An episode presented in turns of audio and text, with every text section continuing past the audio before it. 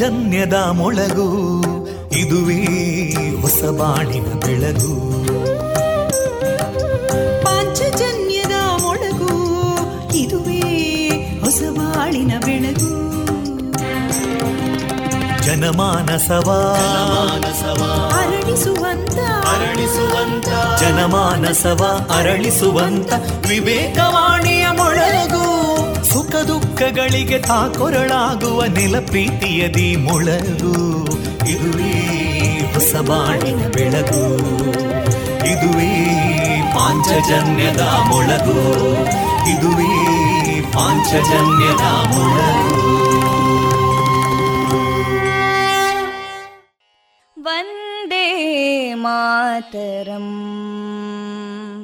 ವಂದೇ ಮಾತರಂ, ಸುಜಲಾಂ ಸುಫಲಾಂ ಮಲಯಜ ಶೀತಲಾಂ ಸಸ್ಯ ಶ್ಯಾಮಲಾಂ ಮಾತರಂ ವಂದೇ ಮಾತರಂ.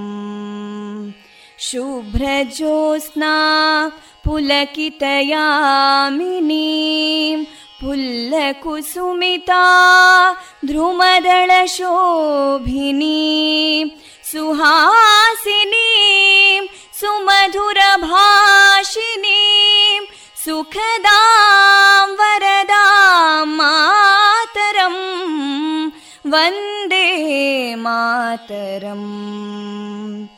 ಕೋಟಿ ಕೋಟಿ ಕಂಠ ಕಲಕಲ ನಿನಾದ ಕರಾಲೇ, ಕೋಟಿ ಕೋಟಿ ಭುಜೈದೃತ ಕರಕಲವಾಲೇ, ಅಬಲಾಂ ಕೇನೋ ಮಾಯೇತೋ ಬಲೇ ಬಹುಬಲಧಾರಿಣೀಂ ನಮಾಮಿ ತಾರಿಣೀಂ ರಿಪುದಲವಾರಿಣೀಂ ಮಾತರಂ ವಂದೇ ಮಾತರಂ.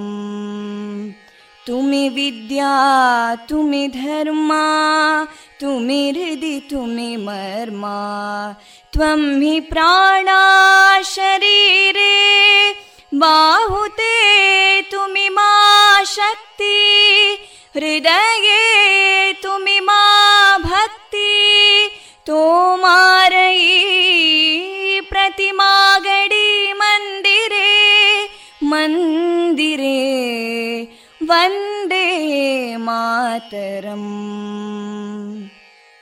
ತ್ವಂ ಹಿ ದುರ್ಗಾ ದಶ ಪ್ರಹರಣಧಾರಿಣೀಂ ಕಮಲಾಂ ಕಮಲದಲ ವಿಹಾರಿಣೀಂ ವಾಣೀಂ ವಿದ್ಯಾದಾಯಿನೀಂ ನಮಾಮಿ ತ್ವಾಂ ನಮಾಮಿ ಕಮಲಾಂ ಅಮಲಾಂ ಅತುಲಾಂ ಸುಜಲಾಂ ಸುಫಲಾಂ ಮಾತರಂ ವಂದೇ ಮಾತರಂ.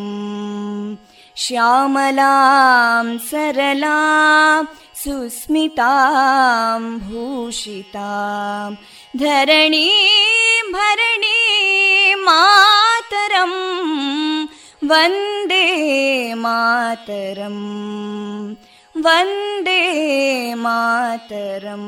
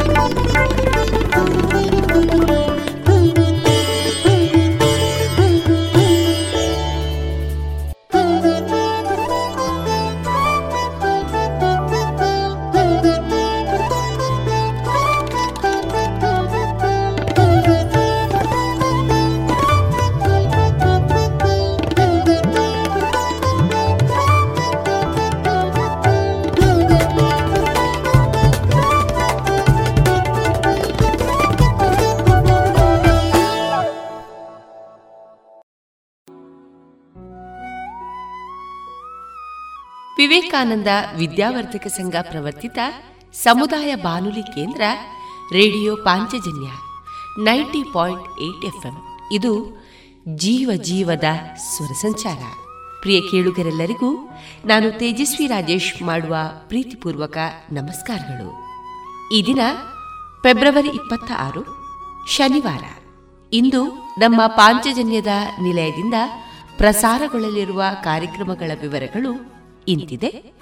ಮೊದಲಿಗೆ ಭಕ್ತಿಗೀತೆಗಳು, ಮಾರುಕಟ್ಟೆ ಧಾರಣೆ, ಮಧುರಕಾನನ ಗಣಪತಿ ಭಟ್ ಅವರ ಸಾಹಿತ್ಯದ ಭಾವಗೀತೆ, ಪುಟಾಣಿ ಪ್ರಪಂಚದಲ್ಲಿ ವಿವೇಕಾನಂದ ಆಂಗ್ಲ ಮಾಧ್ಯಮ ಸಿಬಿಎಸ್ಇ ಶಾಲಾ ವಿದ್ಯಾರ್ಥಿನಿ ಮೇಧಾ ಭಟ್ ಅವರಿಂದ ಇಂಗ್ಲಿಷ್ನಲ್ಲಿ ಕತೆ, ಕವಿ ಲಕ್ಷ್ಮೀಶಾ ಅವರ ಜೈಮಿನಿ ಭಾರತದಿಂದ ಆಯ್ದ ಭಾಗ, ವೈದ್ಯ ದೇವೋಭವ ಕಾರ್ಯಕ್ರಮದಲ್ಲಿ ಯೂರೋಲಾಜಿಸ್ಟ್ ತಜ್ಞರಾಗಿರುವ doctor G G Lakshman Prabhu ಅವರೊಂದಿಗಿನ ಸಂದರ್ಶನ, ಕೊನೆಯಲ್ಲಿ ಮಧುರಗಾನ ಪ್ರಸಾರಗೊಳ್ಳಲಿದೆ. ರಾಷ್ಟ್ರೀಯ ಪೋಲಿಯೋ ಚಕ್ರ 27 ಫೆಬ್ರವರಿ 2022. ನಮಸ್ಕಾರ. ಭಾರತದ ಪೋಲಿಯೋ ವಿರುದ್ಧದ ವಿಜಯಗಾಥೆಯನ್ನು ದೊಡ್ಡ ದೊಡ್ಡ ಶಬ್ದಗಳಲ್ಲಿ ಬರೆಯಲಾಗುತ್ತೆ, ಆದರೆ ಈ ಗೆಲುವನ್ನು ಕಾಯ್ದುಕೊಳ್ಳಲು ನಾವು ನಮ್ಮ ಪ್ರಯತ್ನವನ್ನು ಸದಾ ಮಾಡಬೇಕು. ಎಲ್ಲಿಯ ತನಕ ಅಂದ್ರೆ ಈ ಜಗತ್ತಿನಿಂದ ಪೋಲಿಯೋದ ಅಪಾಯ ಪೂರ್ತಿಯಾಗಿ ನಿರ್ಮೂಲ ಆಗುವ ತನಕ ಮಾಡಬೇಕು. ಅಪಾಯ ಇನ್ನೂ ಮುಗಿದಿಲ್ಲ, ಹಾಗಾಗಿ ಪೋಲಿಯೋದ ಡೋಸ್ ಪ್ರತಿ ಬಾರಿಯೂ ಕುಡಿಸಬೇಕು. 2 ಹನಿ ಪ್ರತಿ ಬಾರಿ. ಪೋಲಿಯೋ ವಿರುದ್ಧ ವಿಜಯ ನಿರಂತರ. ಹುಟ್ಟಿನಿಂದ 5 ವರ್ಷಗಳ ತನಕ ಪೋಲಿಯೋ ಡೋಸ್ ಕುಡಿಸಬೇಕು ಪ್ರತಿ ಬಾರಿ. ರಾಷ್ಟ್ರೀಯ ಪೋಲಿಯೋ ಚಕ್ರ 27 ಫೆಬ್ರವರಿ 2022. ವರ್ಷವಿಡೀ ಎಲ್ಲಾ ತರಹದ ಹಣ್ಣು ತಿನ್ನುವ ಆಸೆಯೇ? ಐಸ್ ಕ್ರೀಮಿನಲ್ಲಿ ಮಾವಿನ ಹಣ್ಣೆ, ಹಲಸೆ, ಅಡಿಕೆ ಐಸ್ ಕ್ರೀಮ್ ತಿಂದಿದ್ದೀರಾ? ಗಾಂಧಾರಿ ಮೆಣಸು ಐಸ್ ಕ್ರೀಮ್ ಮಾಡೋಕ್ಕಾಗುತ್ತಾ? ಹೌದು, ಮರಿಕೆ ಐಸ್ ಕ್ರೀಮ್ ನಿಂದ ಸಾಧ್ಯ. ಪುತ್ತೂರಿನ ಮರಿಕೆ ಸಾವಯವ ಮಳಿಗೆಗೆ ಬನ್ನಿ. ರುಚಿಯಾದ, ಶುಚಿಯಾದ, ನೈಜ ಹಣ್ಣುಗಳಿಂದ ಒಡಗೂಡಿದ ಐಸ್ ಕ್ರೀಮ್. ಮಾವು, ಹಲಸು, ಎಳನೀರು, ಚಿಕ್ಕು, chocolate, dry fruits ice cream. ನಿಮ್ಮ ಮನೆಯ ಊರಿನ ಕಾರ್ಯಕ್ರಮ ಸ್ಪೆಷಲ್ ಮಾಡಬೇಕೆ? ಹೌದಾದಲ್ಲಿ ಅಂತಹ ಯಾವುದೇ ಶುಭ ಸಮಾರಂಭಗಳಿಗೆ ಸಂಪರ್ಕಿಸಿ ಮರಿಕೆ ನ್ಯಾಚುರಲ್ ಐಸ್ ಕ್ರೀಮ್ 9480535708. ಇದೀಗ ಭಕ್ತಿ ಗೀತೆಗಳನ್ನ ಕೇಳೋಣ.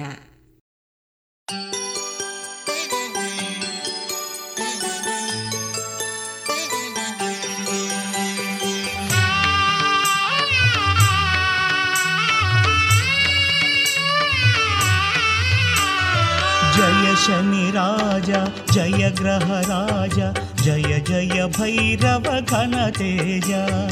ಜಯ ಶನಿ ರಾಜ, ಜಯ ಗ್ರಹ ರಾಜ, ಜಯ ಜಯ ಭೈರವ ಘನ ತೇಜ. ಜಯ ಶನಿ ರಾಜ, ಜಯ ಗ್ರಹ ರಾಜ, ಜಯ ಜಯ ಭೈರವ ಘನ ತೇಜ. ಜಯ ರವಿನೌದನ ಪ್ರಳಯ ಪ್ರಭಂಜನ, ಜಯ ರವಿನೌದನ ಪ್ರಳಯ ಪ್ರಭಂಜನ, ದಿವಿಜ ಮನುಜ ನಿಜ ಸುರಭೂಜ. ಜಯ ವಿಜಯೀ ಭವ ಶನಿ ರಾಜ, ಕ್ಷಿಪ್ರಫಲ ಪ್ರದರ ನಿತೇಜ. ಜಯ ವಿಜಯೀ ಭವ ಶನಿ ರಾಜ, ಕ್ಷಿಪ್ರಫಲ ಪ್ರದರ ನಿತೇಜ.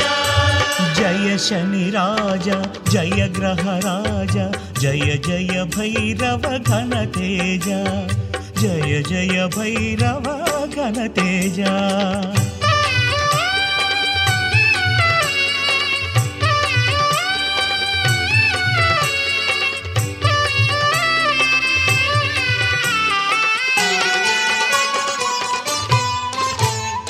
ಮಕರ ಕುಂಭಾದಿರಾಶಾಭರಣ, ಧನುರ್ಮಂಡಲದೆ ಶರಚಾಪಾಸನ. ಮಕರ ಕುಂಭಾದಿರಾಶಾಭರಣ, ಧನುರ್ಮಂಡಲದೆ ಶರಚಾಪಾಸನ. ಅಷ್ಟ ದಿಕ್ಕಿನಲ್ಲಿ ಪಶ್ಚಿಮ ಪಾಲನ, ಅಷ್ಟ ದಿಕ್ಕಿನಲ್ಲಿ ಪಶ್ಚಿಮ ಪಾಲನ. ತಿಲವಿಲೇಪಿತ ತೈಲಾಭ್ಯಂಜನ, ತೀಕ್ಷ್ಣದಂಷ್ಟ್ರಾಧೋ ದೃಷ್ಟಭಾಸುರಮೌದಗಮನ ಛಾಯಾನಂದನ. ವಿಜಯೀ ಭವ ಶನಿ ರಾಜ, ಕ್ಷಿಪ್ರಫಲ ಪ್ರದರ ನಿತೇಜ. ಜಯ ವಿಜಯೀ ಭವ ಶನಿ ರಾಜ, ಕ್ಷಿಪ್ರಫಲ ಪ್ರದರ ನಿತೇಜ. ಜಯ ಶನಿರಾಜ ಜಯ ಗ್ರಹರಾಜ ಜಯ ಜಯ ಭೈರವ ಘನತೇಜ ಜಯ ಜಯ ಭೈರವ ಘನತೇಜ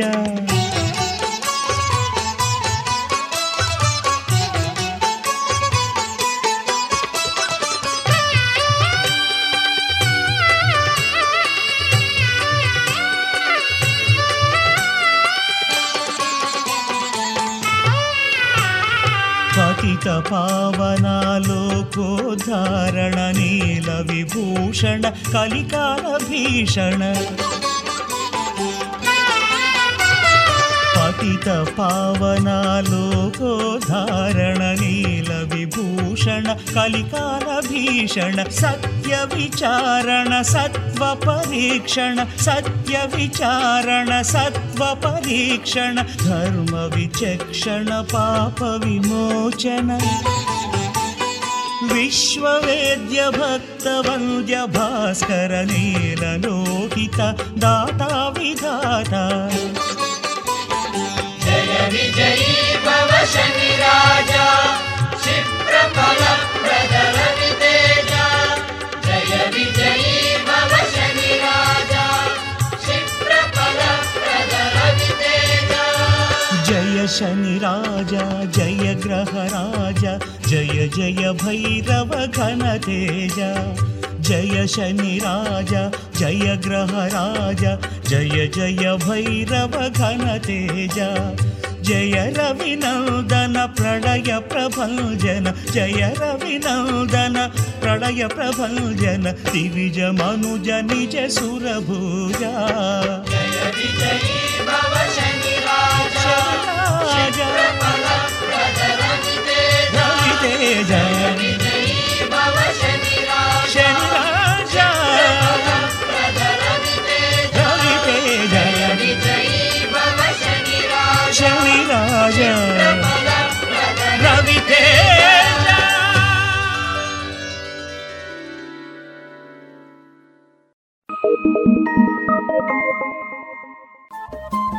ರೇಡಿಯೋ ಪಾಂಚಜನ್ಯ 90.8 FM ಸಮುದಾಯ ಬಾನುಲಿ ಕೇಂದ್ರ ಪುತ್ತೂರು. ಇದು ಜೀವ ಜೀವದ ಸ್ವರ ಸಂಚಾರ.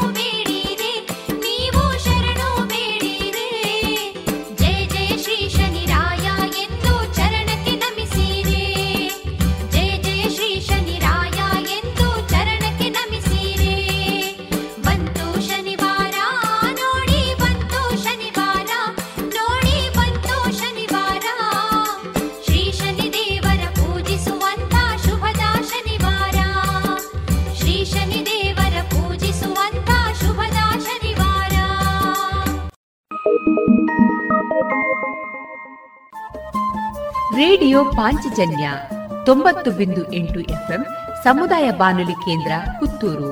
ಇದು ಜೀವ ಜೀವದ ಸ್ವರ ಸಂಚಾರ.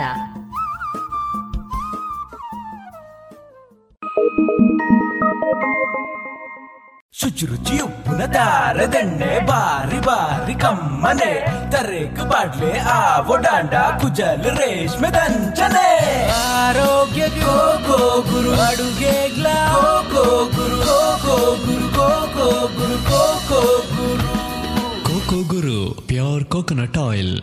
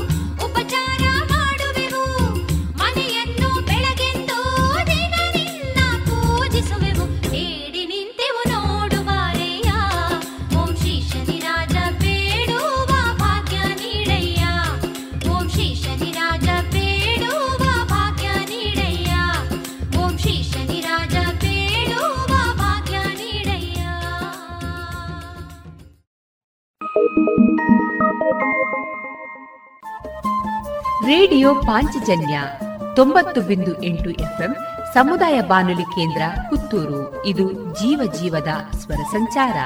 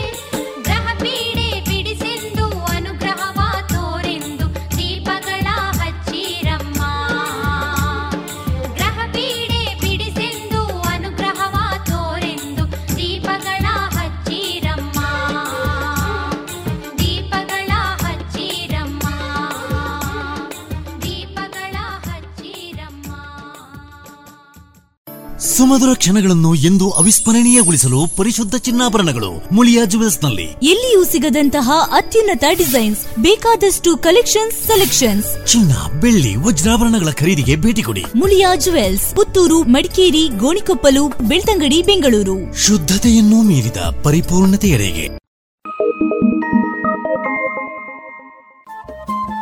ರೇಡಿಯೋ ಪಾಂಚಜನ್ಯ 90.8 FM ಸಮುದಾಯ ಬಾನುಲಿ ಕೇಂದ್ರ ಪುತ್ತೂರು. ಇದು ಜೀವ ಜೀವದ ಸ್ವರ ಸಂಚಾರ.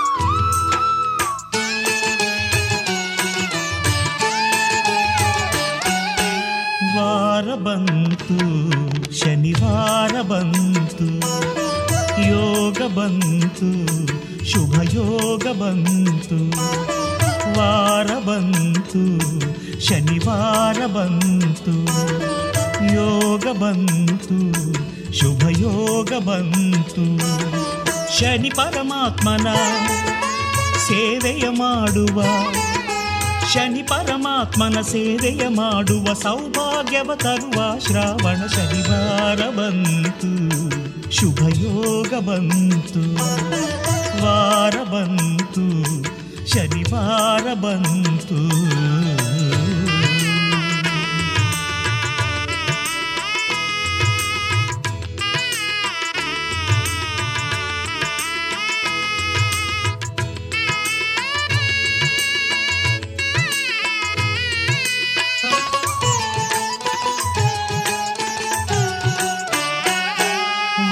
ಋತುವಿನ ಹರುಷದ ಶ್ರಾವಣ, ಪೂಜಾ ನೇಮದ ಲೋಕಾಚರಣ,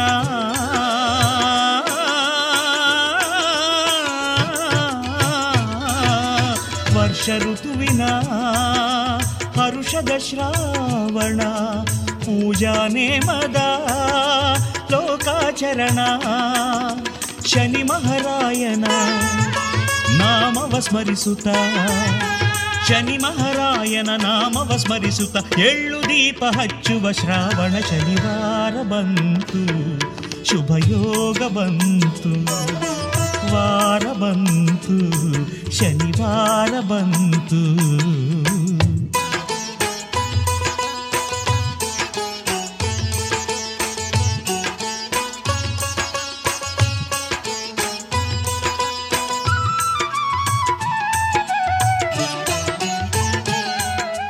ರಾಜಯೋಗವು ಜಾತಕ ಫಲವು, ಶನಿ ಮಹಾರಾಯನ ಪೂಜಾ ಫಲವು,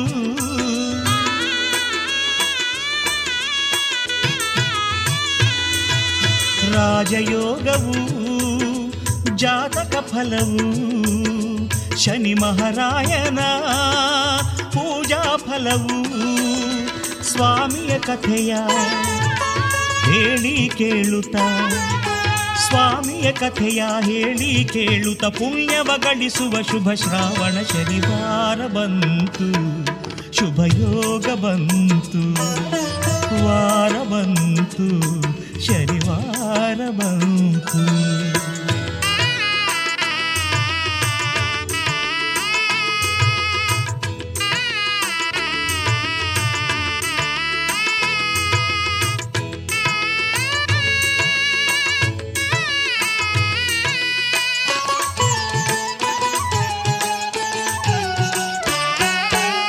ಉದಯ ಕಾಲದಿ ಮಡಿಯನ್ನು ಧರಿಸಿ, ಬಗೆ ಬಗೆ ಹೂವಲಿ ದೇವನ ಪೂಜಿಸಿ,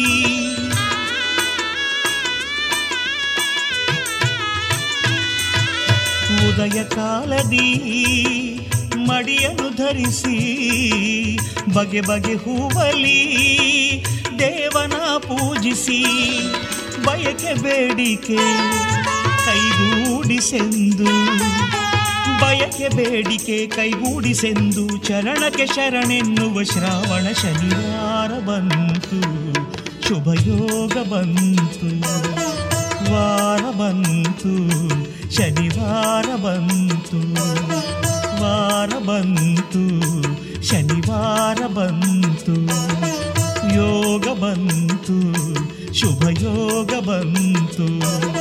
ಶನಿ ಪರಮಾತ್ಮನ ಸೇವೆಯ ಮಾಡುವ, ಶನಿ ಪರಮಾತ್ಮನ ಸೇವೆಯ ಮಾಡುವ ಸೌಭಾಗ್ಯವ ತರುವ ಶ್ರಾವಣ ಶನಿವಾರ ಬಂತು, ಶುಭಯೋಗ ಬಂತು, ವಾರ ಬಂತು, ಶನಿವಾರ ಬಂತು.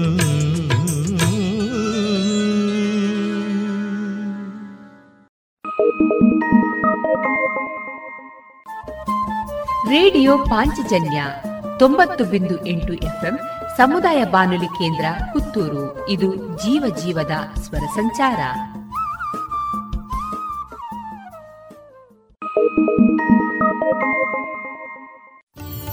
ಇದೀಗ ಸದಸ್ಯರಿಗೆ ಚಿನ್ನಾಭರಣದ ಸಾಲಗಳು ಅತಿ ಕಡಿಮೆ ಬಡ್ಡಿ ದರದಲ್ಲಿ ₹1,000 ಸಾಲದ ಮೇಲೆ ತಿಂಗಳಿಗೆ ಕೇವಲ ₹8 ಬಡ್ಡಿ. ಪ್ರತಿ ಗ್ರಾಮ್ಗೆ ಗರಿಷ್ಠ ₹4,000 ಸೇವಾ ಶುಲ್ಕರಹಿತ ಸಾಲ ಸೌಲಭ್ಯ. ಭೇಟಿ ಕೊಡಿ ಶ್ರೀ ಸರಸ್ವತಿ ಕ್ರೆಡಿಟ್ ಸೌಹಾರ್ದ ಸಹಕಾರಿ ನಿಮಿತ್ತದ ವಿರಾಜಪೇಟೆ, ಬೆಂಗಳೂರು ಹಾಗೂ ದಕ್ಷಿಣ ಕನ್ನಡ ಜಿಲ್ಲೆಯ ಎಲ್ಲಾ ಶಾಖೆಗಳನ್ನು.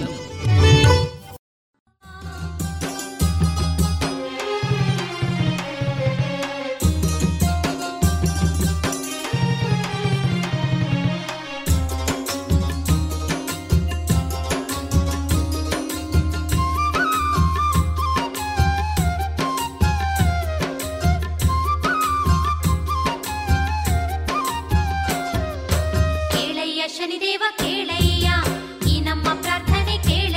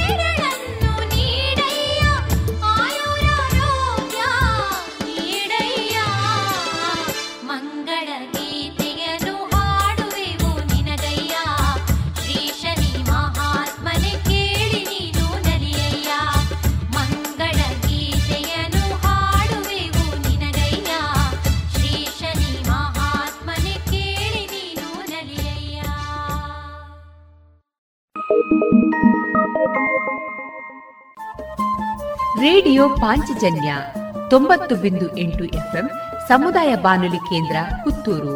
ಇದು ಜೀವ ಜೀವದ ಸ್ವರ ಸಂಚಾರ.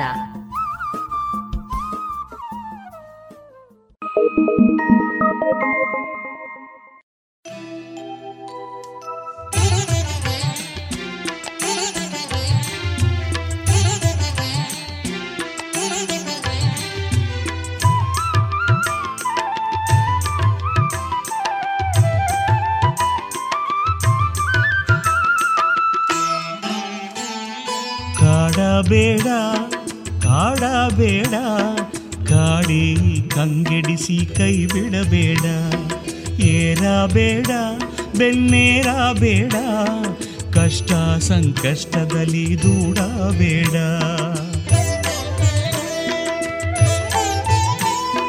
ನಿನ್ನನ್ನೇ ನಂಬಿಹೆವು,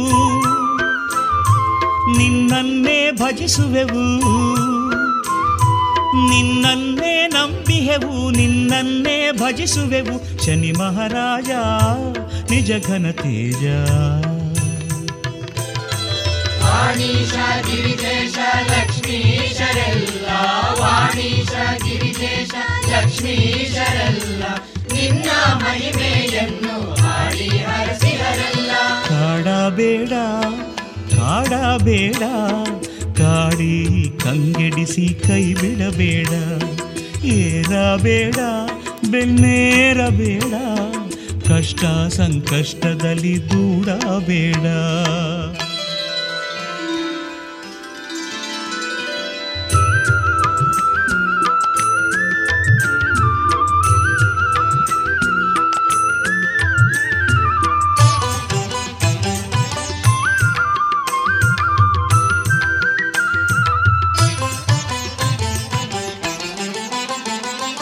ನಿಜವಾನುಡಿದ ರಾಜ ಹರಿಶ್ಚಂದ್ರನನ್ನು, ರಾಜ್ಯಕೋಶ ತೊರೆದ ಶ್ರೀರಾಮನನ್ನು, ನಿಜವಾನುಡಿದ ರಾಜ ಹರಿಶ್ಚಂದ್ರನನ್ನು, ರಾಜ್ಯಕೋಶ ತೊರೆದ ಶ್ರೀರಾಮನನ್ನು, ಕಾಡಿನ ಪಾಲಾದ ಪಾಂಡವರನ್ನು, ನಾಡಾಡು ದೊರೆಯಾದ ನಳರಾಜನನ್ನು, ಕಾಡಿದಂತೆಲ್ಲ ನೀ ಕಾಡಬೇಡ, ಕಷ್ಟ ಸಂಕಷ್ಟದಲ್ಲಿ ನೀ ದೂಡಬೇಡ. ಕರುಣಿಸಿ ಕನಿಕರಿಸಿ, ಕರುಣಿಸಿ ಕನಿಕರಿಸಿ ನೀ ನಮ್ಮ ನೋಡ. ವಾಣೀಶ ಗಿರಿದೇಶ ಲಕ್ಷ್ಮೀಶರೆಲ್ಲ, ವಾಣೀಶ ಗಿರಿದೇಶ ಲಕ್ಷ್ಮೀಶರೆಲ್ಲ, ನಿನ್ನ ಮಹಿಮೆಯನ್ನು ಹಾಡಿ ಹರಸಿರಲ್ಲ. ಕಾಡಬೇಡ ಕಾಡಬೇಡ, ಕಾಡಿ ಕಂಗೆಡಿಸಿ ಕೈ ಬಿಡಬೇಡ, ಏರಬೇಡ ಬೆನ್ನೇರಬೇಡ, ಕಷ್ಟ ಸಂಕಷ್ಟದಲ್ಲಿ ದೂಡಬೇಡ.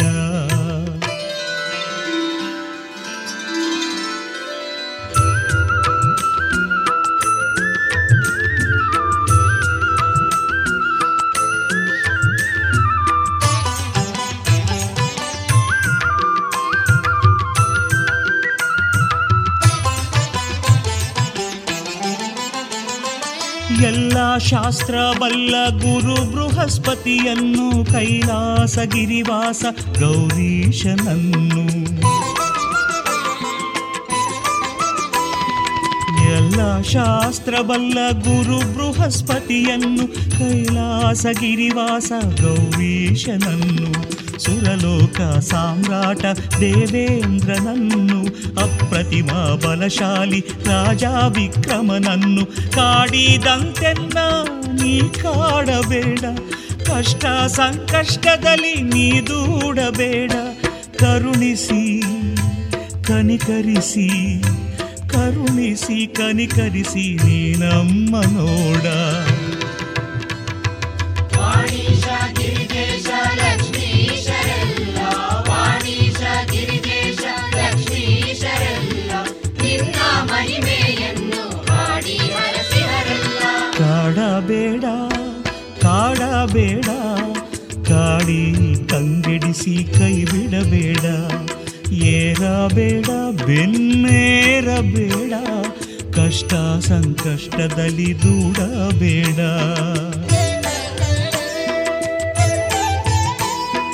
ನಿನ್ನನ್ನೇ ನಂಬಿಹೆವು, ನಿನ್ನನ್ನೇ ಭಜಿಸುವೆವು, ನಿನ್ನನ್ನೇ ನಂಬಿಹೆವು, ನಿನ್ನನ್ನೇ ಭಜಿಸುವೆವು. ಶನಿ ಮಹಾರಾಜ ನಿಜ ಘನ ತೇಜ.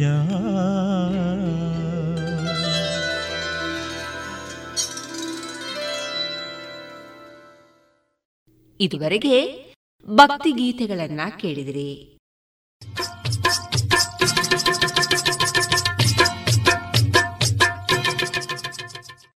ಮಾರುಕಟ್ಟೆ ಧಾರಣೆ ಇಂತಿದೆ. ಹೊಸ ಅಡಿಕೆ 375-450, ಹಳೆ ಅಡಿಕೆ 460-530, ಡಬಲ್ ಚೋಲ್ 460-535, ಹಳೆ ಪಟೋರ 380-435, ಹೊಸ ಪಟೋರ 320-365, ಹಳೆ ಉಳ್ಳಿಗಡ್ಡೆ 250-255, ಹೊಸ ಉಳ್ಳಿಗಡ್ಡೆ 150-235, ಹಳೆ ಕರಿಗೋಟು 250-260, ಹೊಸ ಕರಿಗೋಟು 200-250, ಕಾಳುಮೆಣಸು 370-500, ಒಣಕೊಕ್ಕೋ 140-183, ಹಸಿಕೊಕ್ಕೋ 40-60. ರಬ್ಬರ್ ಧಾರಣೆ grade RSS 4 ₹160.50, RSS 5 ₹155, lot ₹152, scrap $102-110.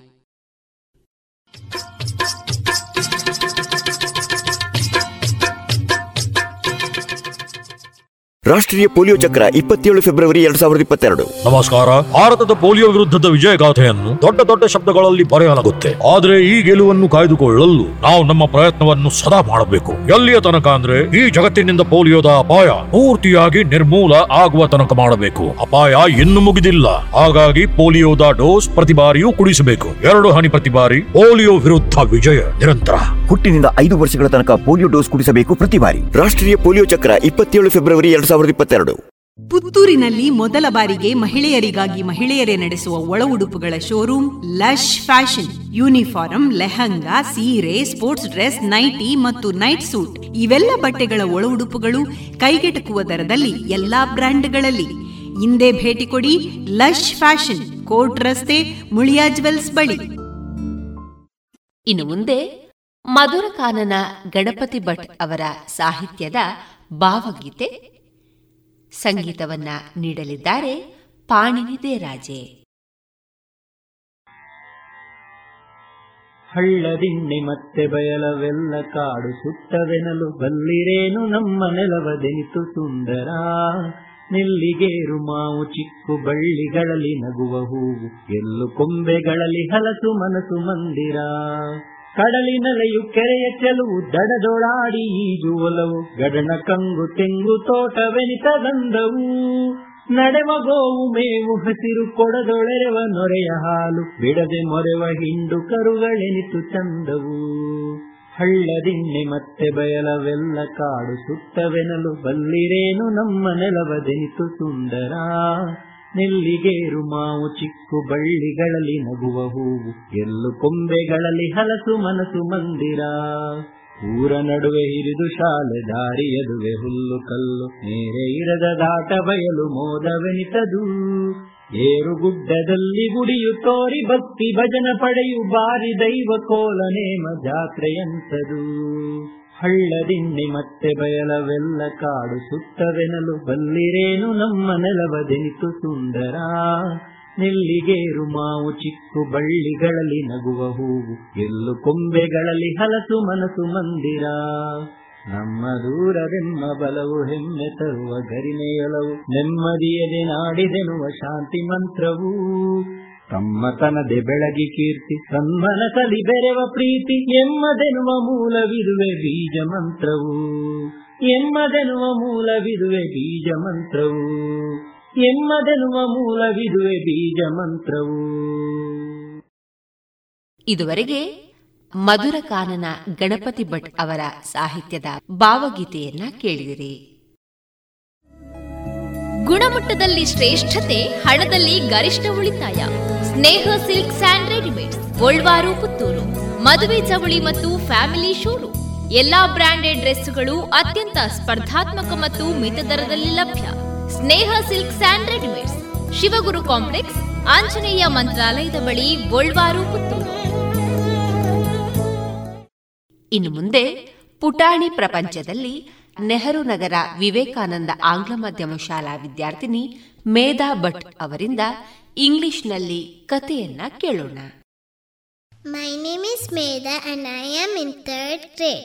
My school's name is called Vivekananda English Medium School, Nehru Nagara, Puttur. My story's name is called The Lost Treasure of the Mayura's Palace. It was a bright and sunny morning. Anushka was still lying in bed.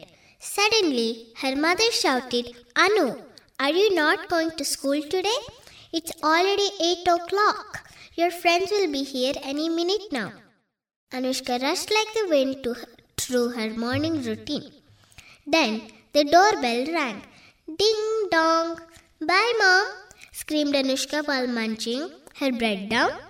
Nidhi, Lahari and Janvi were waiting for Anu to finish her licking and munching of bread and jam. Anu said, "Hey guys, I had a very weird dream." The non-stop chatting continued till they reached their school. As they entered the school, Anu heard screaming and crying that is coming from the woods near the school grounds. Anu stopped suddenly with a chill. "Are you guys freezing like me? What is going with you? It's blazing hot summer, not an ice-cold winter," questioned Nidhi. "You look a bit pale. Drink some water. You'll feel better. We're getting late." As the teacher walked in, Anu looked as if she was going to melt. She whispered to Janu, "Why am I feeling hot and cold?" Janu touched Anu's forehead. "You are the same temperature you are supposed to be." Then they went to the playground to play. As soon as Anu stepped into the grounds, she felt the same characteristics as she felt before. This time, as she told it to her besties, they were all worried 10 times more. They tried to calm her down, but she kept hearing the same voices again and again. The last bell rang. While they were going back home, they found a compound that wrote, "Be aware of a glittery path. When you see something mysterious, look out. You may find a treasure in the palace." "Huh?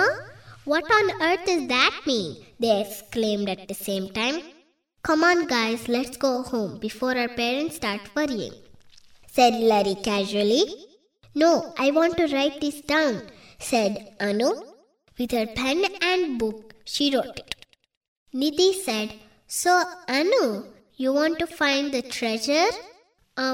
Duh, said Anu and Janu. "I wonder what the treasure is. Maybe ice cream?" Janu said, "No, maybe burgers or phones, etc." "Hey, do you know what etc means?" "Well, if you don't know, E means end of, T means thinking, and C means capacity. So, etc means end of thinking capacity," said Anu. "Ha ha ha," the girls laughed. Then Anu saw a glittery path. Anu's friends were in front of her. She thought of something. Then she decided to drop her bottle. She dropped her water bottle and ran to the glittery path. She took out the paper where she wrote the clue. She muttered the clue. "Be aware of a glittery path. When you see something mysterious, look out. You may find the treasure in the palace." What could it mean? What could it mean? Then her friends found Anu at the beginning of the glittery path. "Look at this. It's so beautiful," Nidhi exclaimed. "You could see it too?" questioned Anu. "Yeah," Janu said. "We should go back. This could be some kind of trap," Larry said casually. "I'm going. If you are coming with me, then let's go. My parents went to a wedding, so I'm alone at home for at least 3 more hours. The girls looked at each other. They knew Anu was always adventurous. Nidhi and Janu exclaimed, "We're coming with you, Anu." So they pulled Larry with them. If we get in trouble, I'm not talking to any of you. They sang. Then as they walked for a distance, they saw a broken bridge which they had to cross in order to get to the other side. Oh no, I'm going back. I am afraid of heights and I hate crossing bridges.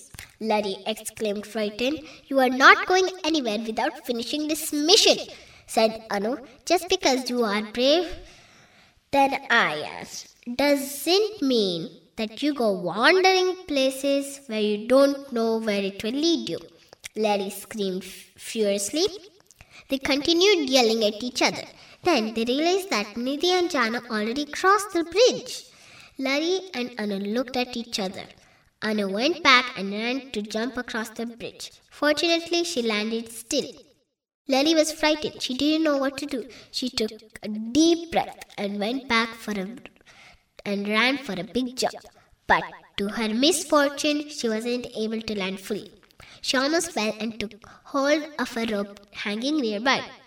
She screamed, Lahari! They screamed, frightened. Anu grabbed Larry's hand, but Anu started sleeping. So Nidhi held Anu's leg, while Janu held Anu's other hand to give her strength to pull Larry up.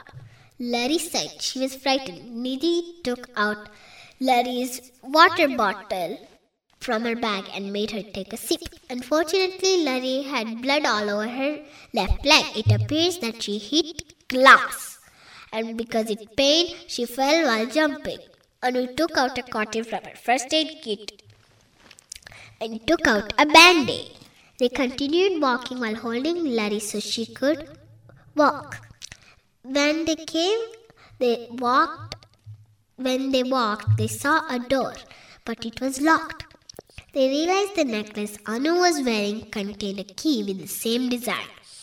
They took the key and put it in the lock. To their surprise, the door opened. Then they went inside and to their amazement, they found so much gold. They continued walking until they saw a chest. Anu opened the chest. To her amazement, she found an album. She opened it to notice a lot of photos. She found her grandfather's name in it, who was standing next to a king and queen. Their names appeared to be Narendranath Mayura and Navina Mayura. They realized the key was around the queen's necklace. Nidhi asked, Anu, where did you get that necklace from? My grandfather gave it to me on my 8th birthday. Why? Then she saw the picture. She was amazed the same key was around the queen. She took the key from the door and held it and put it around her neck. She went back to her house where her parents and grandparents were waiting for her. She asked her grandfather, Acha, are you a prince of the Mayura's family? Her grandpa said, No, why do you ask? She tells the story and shows the album. Then her grandfather remembered that he was the prince of the Mayura's family. Anu's grandfather has tears in his eyes and said, You are right, Anu. I am the prince of the Mayura's family. When I was your age, the king of Tarakpur attacked the Mayura fort. That was a horrified battle between my father and the king of Tarakpur. I still remember the scene of the battle. I was hiding behind the treasure box with shivering legs. The news I heard, my father had died in the battle. Meanwhile, the palace was on fire, and in that, my mother too died.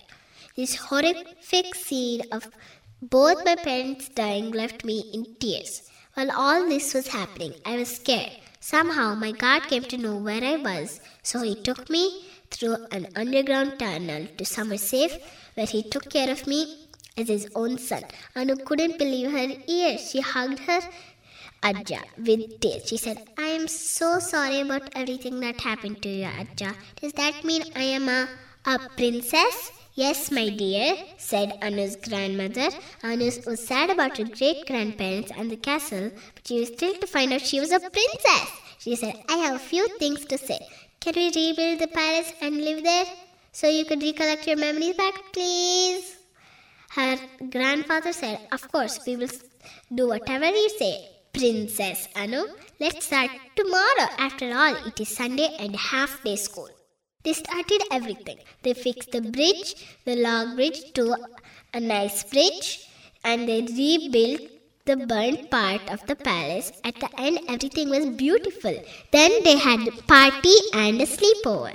Anu said, every Sunday we are having a sleepover with my friends because the rooms shouldn't get dirty. Anu invited her cousins to stay at the palace forever because it was huge. Then her sisters and Anu became the princesses, and Anu's cousin brothers became the princes. Their parents became the king and queen, but Anu's parents were the main king and queen, and they lived happily with joy every day. ಇದುವರೆಗೆ ಪುಟಾಣಿ ಪ್ರಪಂಚದಲ್ಲಿ ನೆಹರು ನಗರ ವಿವೇಕಾನಂದ ಆಂಗ್ಲ ಮಾಧ್ಯಮ ಶಾಲಾ ವಿದ್ಯಾರ್ಥಿನಿ ಮೇಧಾ ಭಟ್ ಅವರಿಂದ ಇಂಗ್ಲಿಷ್ನಲ್ಲಿ ಕಥೆಯನ್ನ ಕೇಳಿದಿರಿ. ಗುಣಮಟ್ಟದಲ್ಲಿ ಶ್ರೇಷ್ಠತೆ, ಹಣದಲ್ಲಿ ಗರಿಷ್ಠ ಉಳಿತಾಯ. Sneha silk and readymades, Golwaru, Puttur. ಮದುವೆ ಚವಳಿ ಮತ್ತು ಫ್ಯಾಮಿಲಿ ಶೋರೂಮ್. ಎಲ್ಲಾ ಬ್ರಾಂಡೆಡ್ ಡ್ರೆಸ್ಗಳು ಅತ್ಯಂತ ಸ್ಪರ್ಧಾತ್ಮಕ ಮತ್ತು ಮಿತ ದರದಲ್ಲಿ ಲಭ್ಯ. Sneha silk and readymades, Shivaguru complex, Anjaneya ಮಂತ್ರಾಲಯದ ಬಳಿ, ಗೋಲ್ವಾರು, ಪುತ್ತೂರು. ಇನ್ನು ಮುಂದೆ ಕೇಳಿ ಕವಿ ಲಕ್ಷ್ಮೀಶಾ ಅವರ ಜೈಮಿನಿ ಭಾರತದ ಆಯ್ದ ಭಾಗ. ವಾಚಿಸಲಿದ್ದಾರೆ ದೀಪಾಕೆ ಬೇಟ್ವಂಗಾನ. ಲಕ್ಷ್ಮಣನು ಸೀತಾದೇವಿಯನ್ನು ಗೊಂಡಾರಣ್ಯದಲ್ಲಿ ಬಿಟ್ಟು ಬರುವ ಸನ್ನಿವೇಶ. ದೇವಿ ನಿನಗೆ ಇಂದಿಗಂ ಪೇಳ್ದುದಿಲ್ಲ, ಅಪವಾದ ಮಾವರಿಸೆ ನಿನ್ನನೊಲ್ಲದೆ ರಘುಕುಲೋದ್ವಹಂ ಸೀವರಿಸಿ ಬಿಟ್ಟು ಕಾಂತಾರಕ್ಕೆ ಕಳುಹಿ ಬಾ ಎಂದೆನಗೆ ನೇಮಿಸಿದೊಡೆ. ಆ ವಿಭುವಿನಾಜ್ಞೆಯಂ ಮೀರಲರಿಯದೆ ನಿಮ್ಮ ನೀ ವಿಪಿನ ಕೊಡಗೊಂಡು ಬಂದೆನ್ ಇನ್ನೊಯ್ಯೊಯ್ಯನಾವಲ್ಲಿಗಾದೊಡಂ ಪೋಗಿಂದು ಲಕ್ಷ್ಮಣಂ ಬಾಷ್ಪಲೋಚನನಾದನು.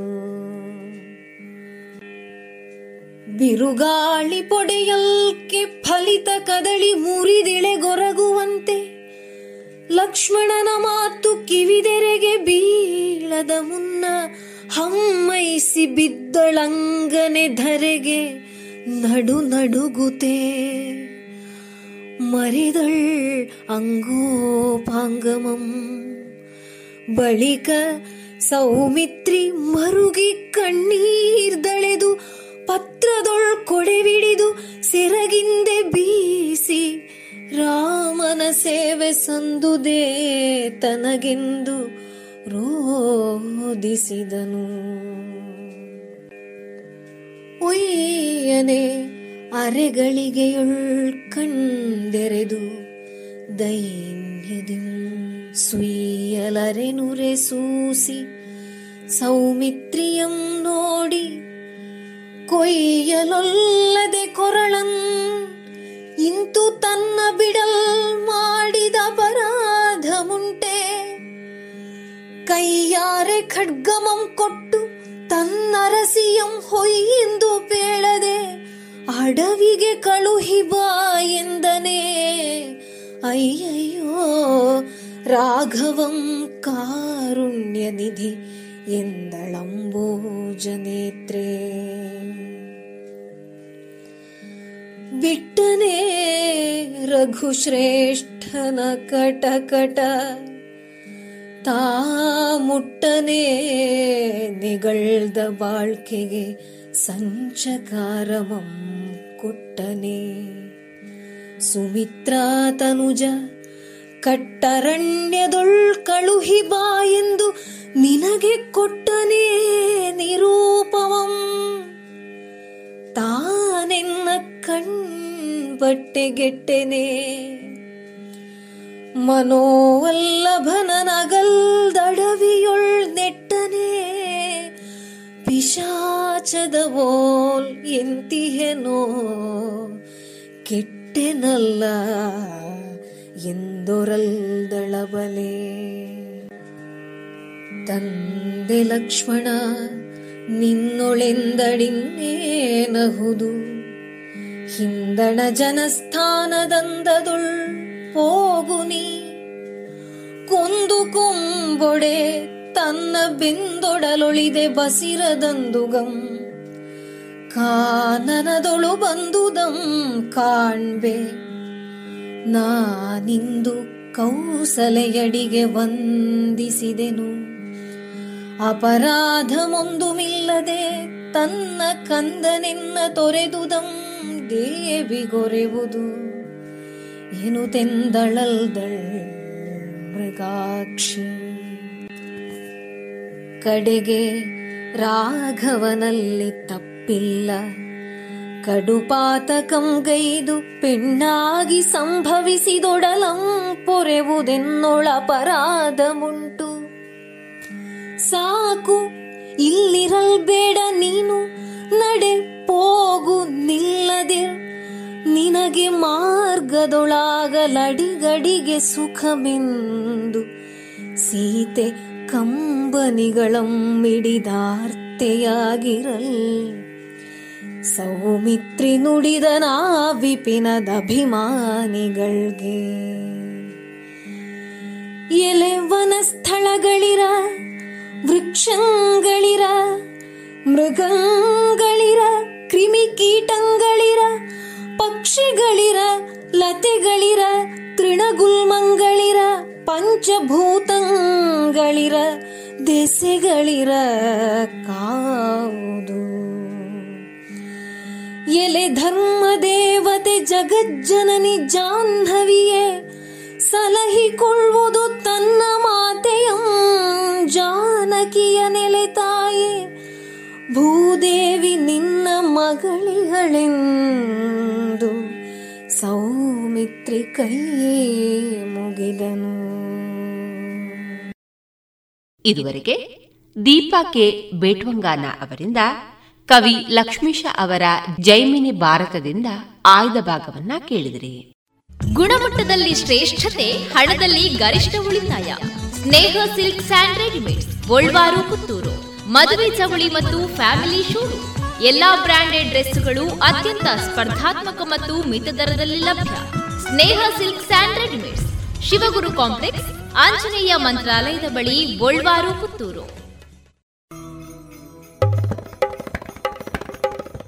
ರೈತರ ಅಚ್ಚುಮೆಚ್ಚಿನ ಶ್ರೀಮಾತಾ ಆಗ್ರೋ ಸೆಂಟರ್ ಎಲ್ಲ ರೀತಿಯ ಬೆಳೆಗಳಿಗೆ ಬೇಕಾದ ಕೀಟನಾಶಕಗಳು ಹಾಗೂ ರಾಸಾಯನಿಕ ಮತ್ತು ಸಾವಯವ ಗೊಬ್ಬರಗಳಿಗಾಗಿ ಎಂಸಿಎಫ್ನ ಅಧಿಕೃತ ವಿತರಕರು. Shrimata agro centre, Ramanatha chamber, ಹೂವಿನ ಮಾರ್ಕೆಟ್ ಬಳಿ, ಪುತ್ತೂರು. ಇಂದೇ ಸಂಪರ್ಕಿಸಿ 9448164305. ಇದೀಗ ವೈದ್ಯ ದೇವೋಭವ ಕಾರ್ಯಕ್ರಮದಲ್ಲಿ ಯೂರೋಲಾಜಿಸ್ಟ್ ತಜ್ಞರಾಗಿರುವ doctor G G Lakshman Prabhu ಅವರೊಂದಿಗಿನ ಮಾತುಕತೆಗಳನ್ನು ಕೇಳೋಣ. ಈ ಮಾತುಕತೆಯ ಜೊತೆಗಿರುವವರು ಡಾಕ್ಟರ್ ವಿಜಯ ಸರಸ್ವತಿ. ಆತ್ಮೀಯ ಶ್ರೋತೃ ಬಾಂಧವರೇ, ರೇಡಿಯೋ ಪಾಂಚಜನ್ಯದ ವೈದ್ಯ ದೇವೋಭವ ಕಾರ್ಯಕ್ರಮಕ್ಕೆ ನಿಮಗೆಲ್ಲರಿಗೂ ಆತ್ಮೀಯ ಸ್ವಾಗತ. ಇಂದಿನ ನಮ್ಮ ಈ ಸಂವಾದ ಕಾರ್ಯಕ್ರಮದಲ್ಲಿ ನಮ್ಮೊಂದಿಗೆ ಯುರಾಲಜಿಸ್ಟ್ ಆಗಿರುವಂತಹ doctor G G Lakshman Prabhu ಇವರು ಮಾನವ ದೇಹದ ಪ್ರಮುಖ ಅಂಗವಾದಂಥ ಮೂತ್ರಜನಕಾಂಗದ ಸಮಸ್ಯೆಗಳು, ಬರಬಹುದಾದಂತಹ ಬೇರೆ ಬೇರೆ ಕಾಯಿಲೆಗಳು, ಇದರ ಬಗ್ಗೆ ನಮ್ಮ ಜೊತೆಗೆ ಸಂವಾದವನ್ನು ನಡೆಸಲಿದ್ದಾರೆ. Doctor G G Lakshman Prabhu ಇವರು ಕೆಎಂಸಿ ಮಂಗಳೂರು ಇಲ್ಲಿ ಕನ್ಸಲ್ಟೆಂಟ್ ಯುರಾಲಜಿಸ್ಟ್ ಆಗಿದ್ದು, ಪ್ರಸ್ತುತ ಡಿಪಾರ್ಟ್ಮೆಂಟ್ ಆಫ್ ಯುರಾಲಜಿ ಇದರ ಮುಖ್ಯಸ್ಥರು ಕೂಡ ಆಗಿದ್ದಾರೆ. ತಮ್ಮ ಎಂಬಿಬಿಎಸ್ ಪದವಿಯನ್ನ ಹಾಗೂ ತಮ್ಮ ಎಂಎಸ್ ಪದವಿಯನ್ನ ಕಸ್ತೂರ್ಬಾ ಮೆಡಿಕಲ್ ಕಾಲೇಜ್ ಮಂಗಳೂರಿನಿಂದ ಪಡೆದಿದ್ದು, ತದನಂತರ ತಮ್ಮ ಎಂಸಿಎಚ್ ಹಾಗೂ ಡಿಎನ್ಬಿ ಪದವಿಯನ್ನ ಕೂಡ ಯುರಾಲಜಿ ವಿಭಾಗದಲ್ಲಿ ಪಡೆದಿರುತ್ತಾರೆ. ರಾಷ್ಟ್ರೀಯ ಅಂತಾರಾಷ್ಟ್ರೀಯ ಮಟ್ಟದ ಹಲವಾರು ವೇದಿಕೆಗಳಲ್ಲಿ, ವಿಚಾರ ಸಂಕಿರಣಗಳಲ್ಲಿ ಸಂಪನ್ಮೂಲ ವ್ಯಕ್ತಿಯಾಗಿ, ಪರೀಕ್ಷಕರಾಗಿ ಭಾಗವಹಿಸಿರುವಂತಹ ವಿಶೇಷ ಪರಿಣತಿಯನ್ನು ಪಡೆದಿರುವಂತಹ doctor G G Lakshman Prabhu ಅವರನ್ನು ಈ ಕಾರ್ಯಕ್ರಮಕ್ಕೆ ಆತ್ಮೀಯವಾಗಿ ಸ್ವಾಗತಿಸ್ತಾ, ಡಾಕ್ಟ್ರೇ ನಮಸ್ಕಾರ. ನಮಸ್ತೆ ಡಾಕ್ಟ್ರೇ. ಮಾನವ ದೇಹದ ಪ್ರಮುಖ ಅಂಗವಾಗಿರುವಂಥದ್ದು ಮೂತ್ರಜನಕಾಂಗ.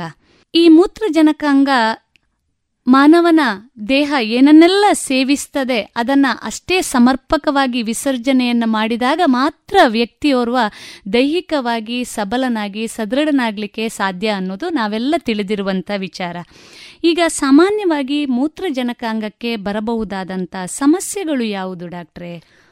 ಮೂತ್ರಜನಕಾಂಗ ಅಂದರೆ ಮೂತ್ರಪಿಂಡ ಮತ್ತು ಅದರ ಮೂತ್ರನಾಳ, ಮೂತ್ರಕೋಶ, ಮೂತ್ರಪ್ರಸೇಕಗಳನ್ನು ಹೊಂದಿರುವಂಥ ಈ ಅಂಗಾಂಗಕ್ಕೆ ಬರುವಂಥ ಕಾಯಿಲೆಗಳಲ್ಲಿ ಮುಖ್ಯವಾದ್ದು ಅಂತೇಳಿದರೆ ಸೋಂಕಿನ ಕಾಯಿಲೆ ಅಂದರೆ ಇನ್ಫೆಕ್ಷನ್ಸ್ ಅಂತ ಹೇಳ್ತೀವಿ.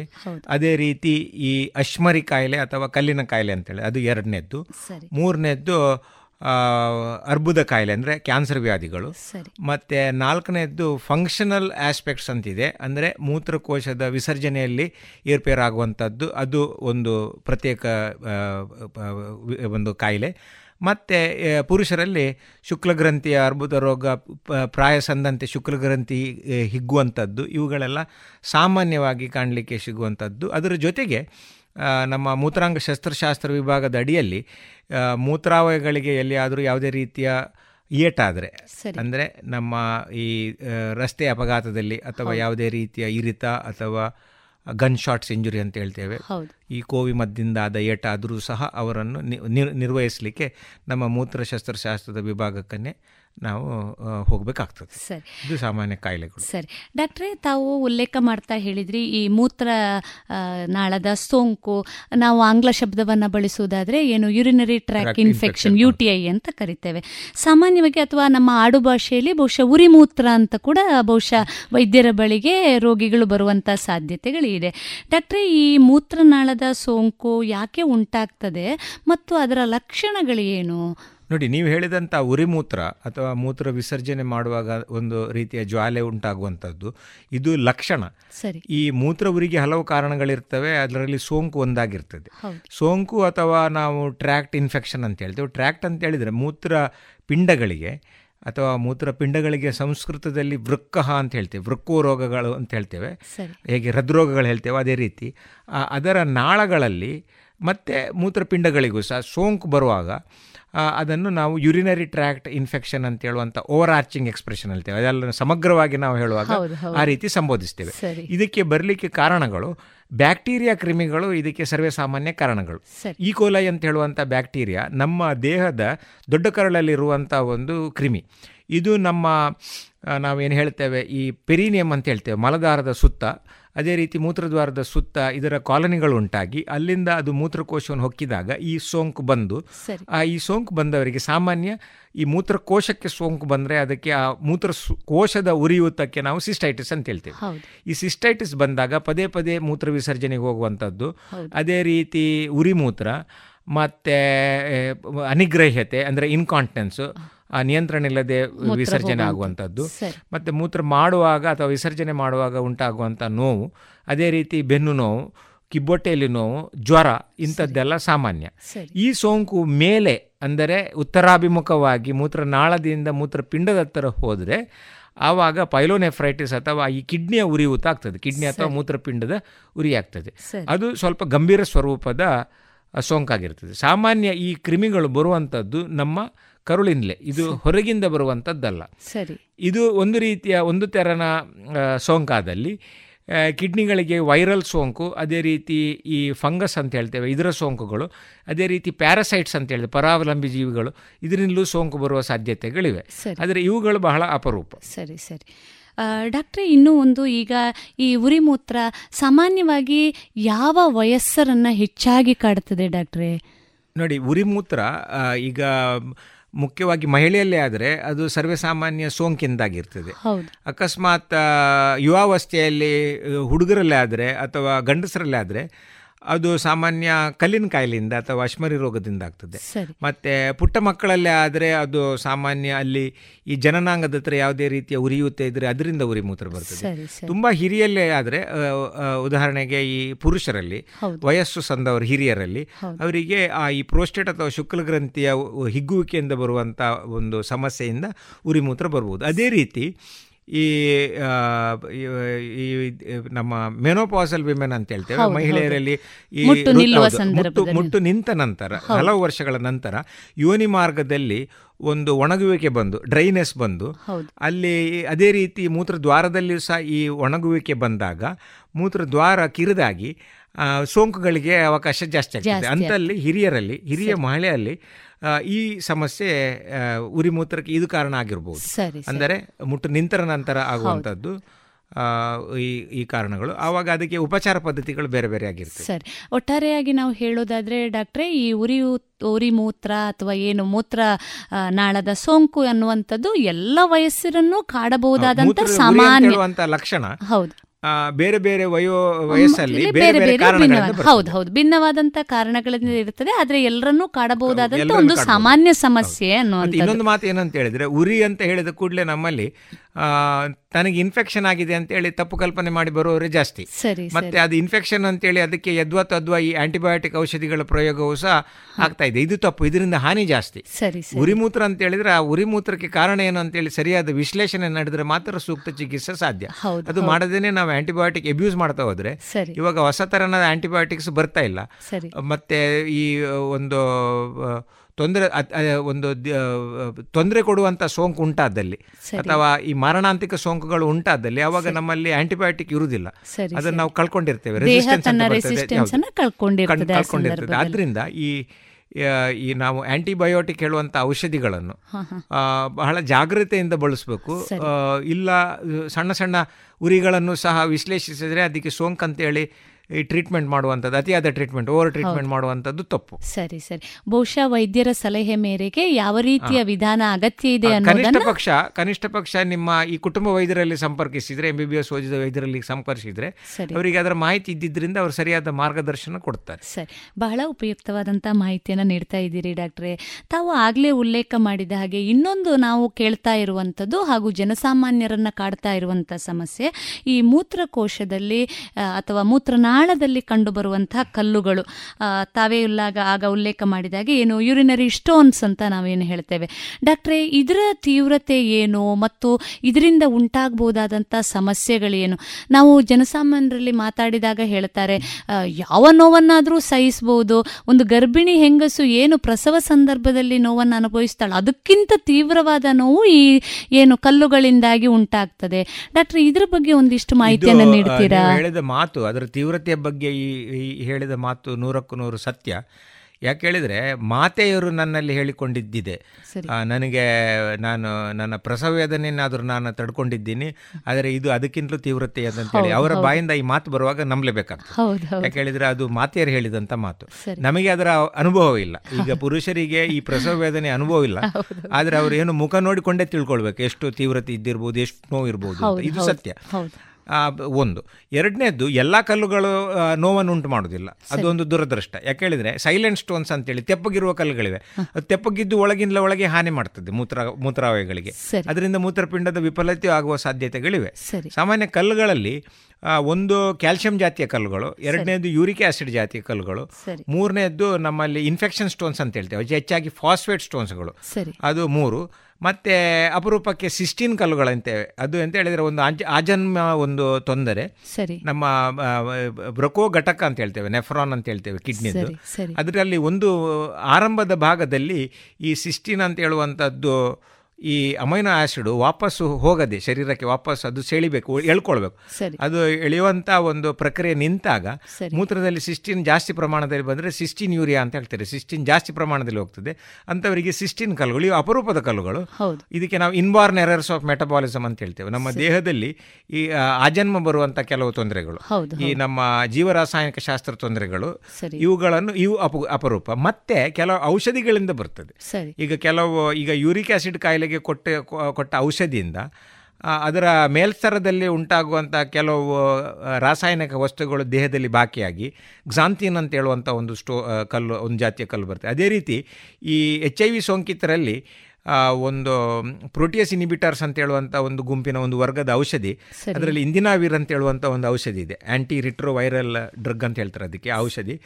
ಆ ಔಷಧಿಯು ಸಹ ಹೆಪ್ಪುಗಟ್ಟಿ ಈ ಆಮ್ಲೀಯತೆ ಮತ್ತು ಪ್ರತ್ಯಾಮ್ಲೀಯತೆ ಜಾಸ್ತಿ ಆದರೆ ಉದಾಹರಣೆಗೆ ಅಂದರೆ ಯೂರಿನ್ ಆಲ್ಕಲೈನ್ ಆದರೆ ಆಸಿಡಿಟಿ ಕಡಿಮೆ ಆಗಿ ಆಲ್ಕಲೈನಿಟಿ ಜಾಸ್ತಿ ಅಂದರೆ ಪಿ ಎಚ್ ಜಾಸ್ತಿ ಏರಿದಾಗ ಆ ಪ್ರತ್ಯಾಮ್ಲೀಯತೆ ಅಧಿಕ ಆದಾಗ ಈ ರೀತಿಯ ಇಂದಿನಾವಿರ್ ಸ್ಟೋನ್ಸ್ಗಳು ಆಗುವಂಥದ್ದು ಉಂಟು. ಇದು ಒಂದು. ಈ ಕಿಡ್ನಿ ಕಲ್ಲುಗಳ ಬಹುತೇಕ ಮೂತ್ರಪಿಂಡದಲ್ಲೇ ಉದ್ಭವಿಸಿ ಅಲ್ಲಿಂದ ಮೆಲ್ಲ ಮೆಲ್ಲ ಅದು ಕೆಳಗೆ ಬರ್ತದೆ.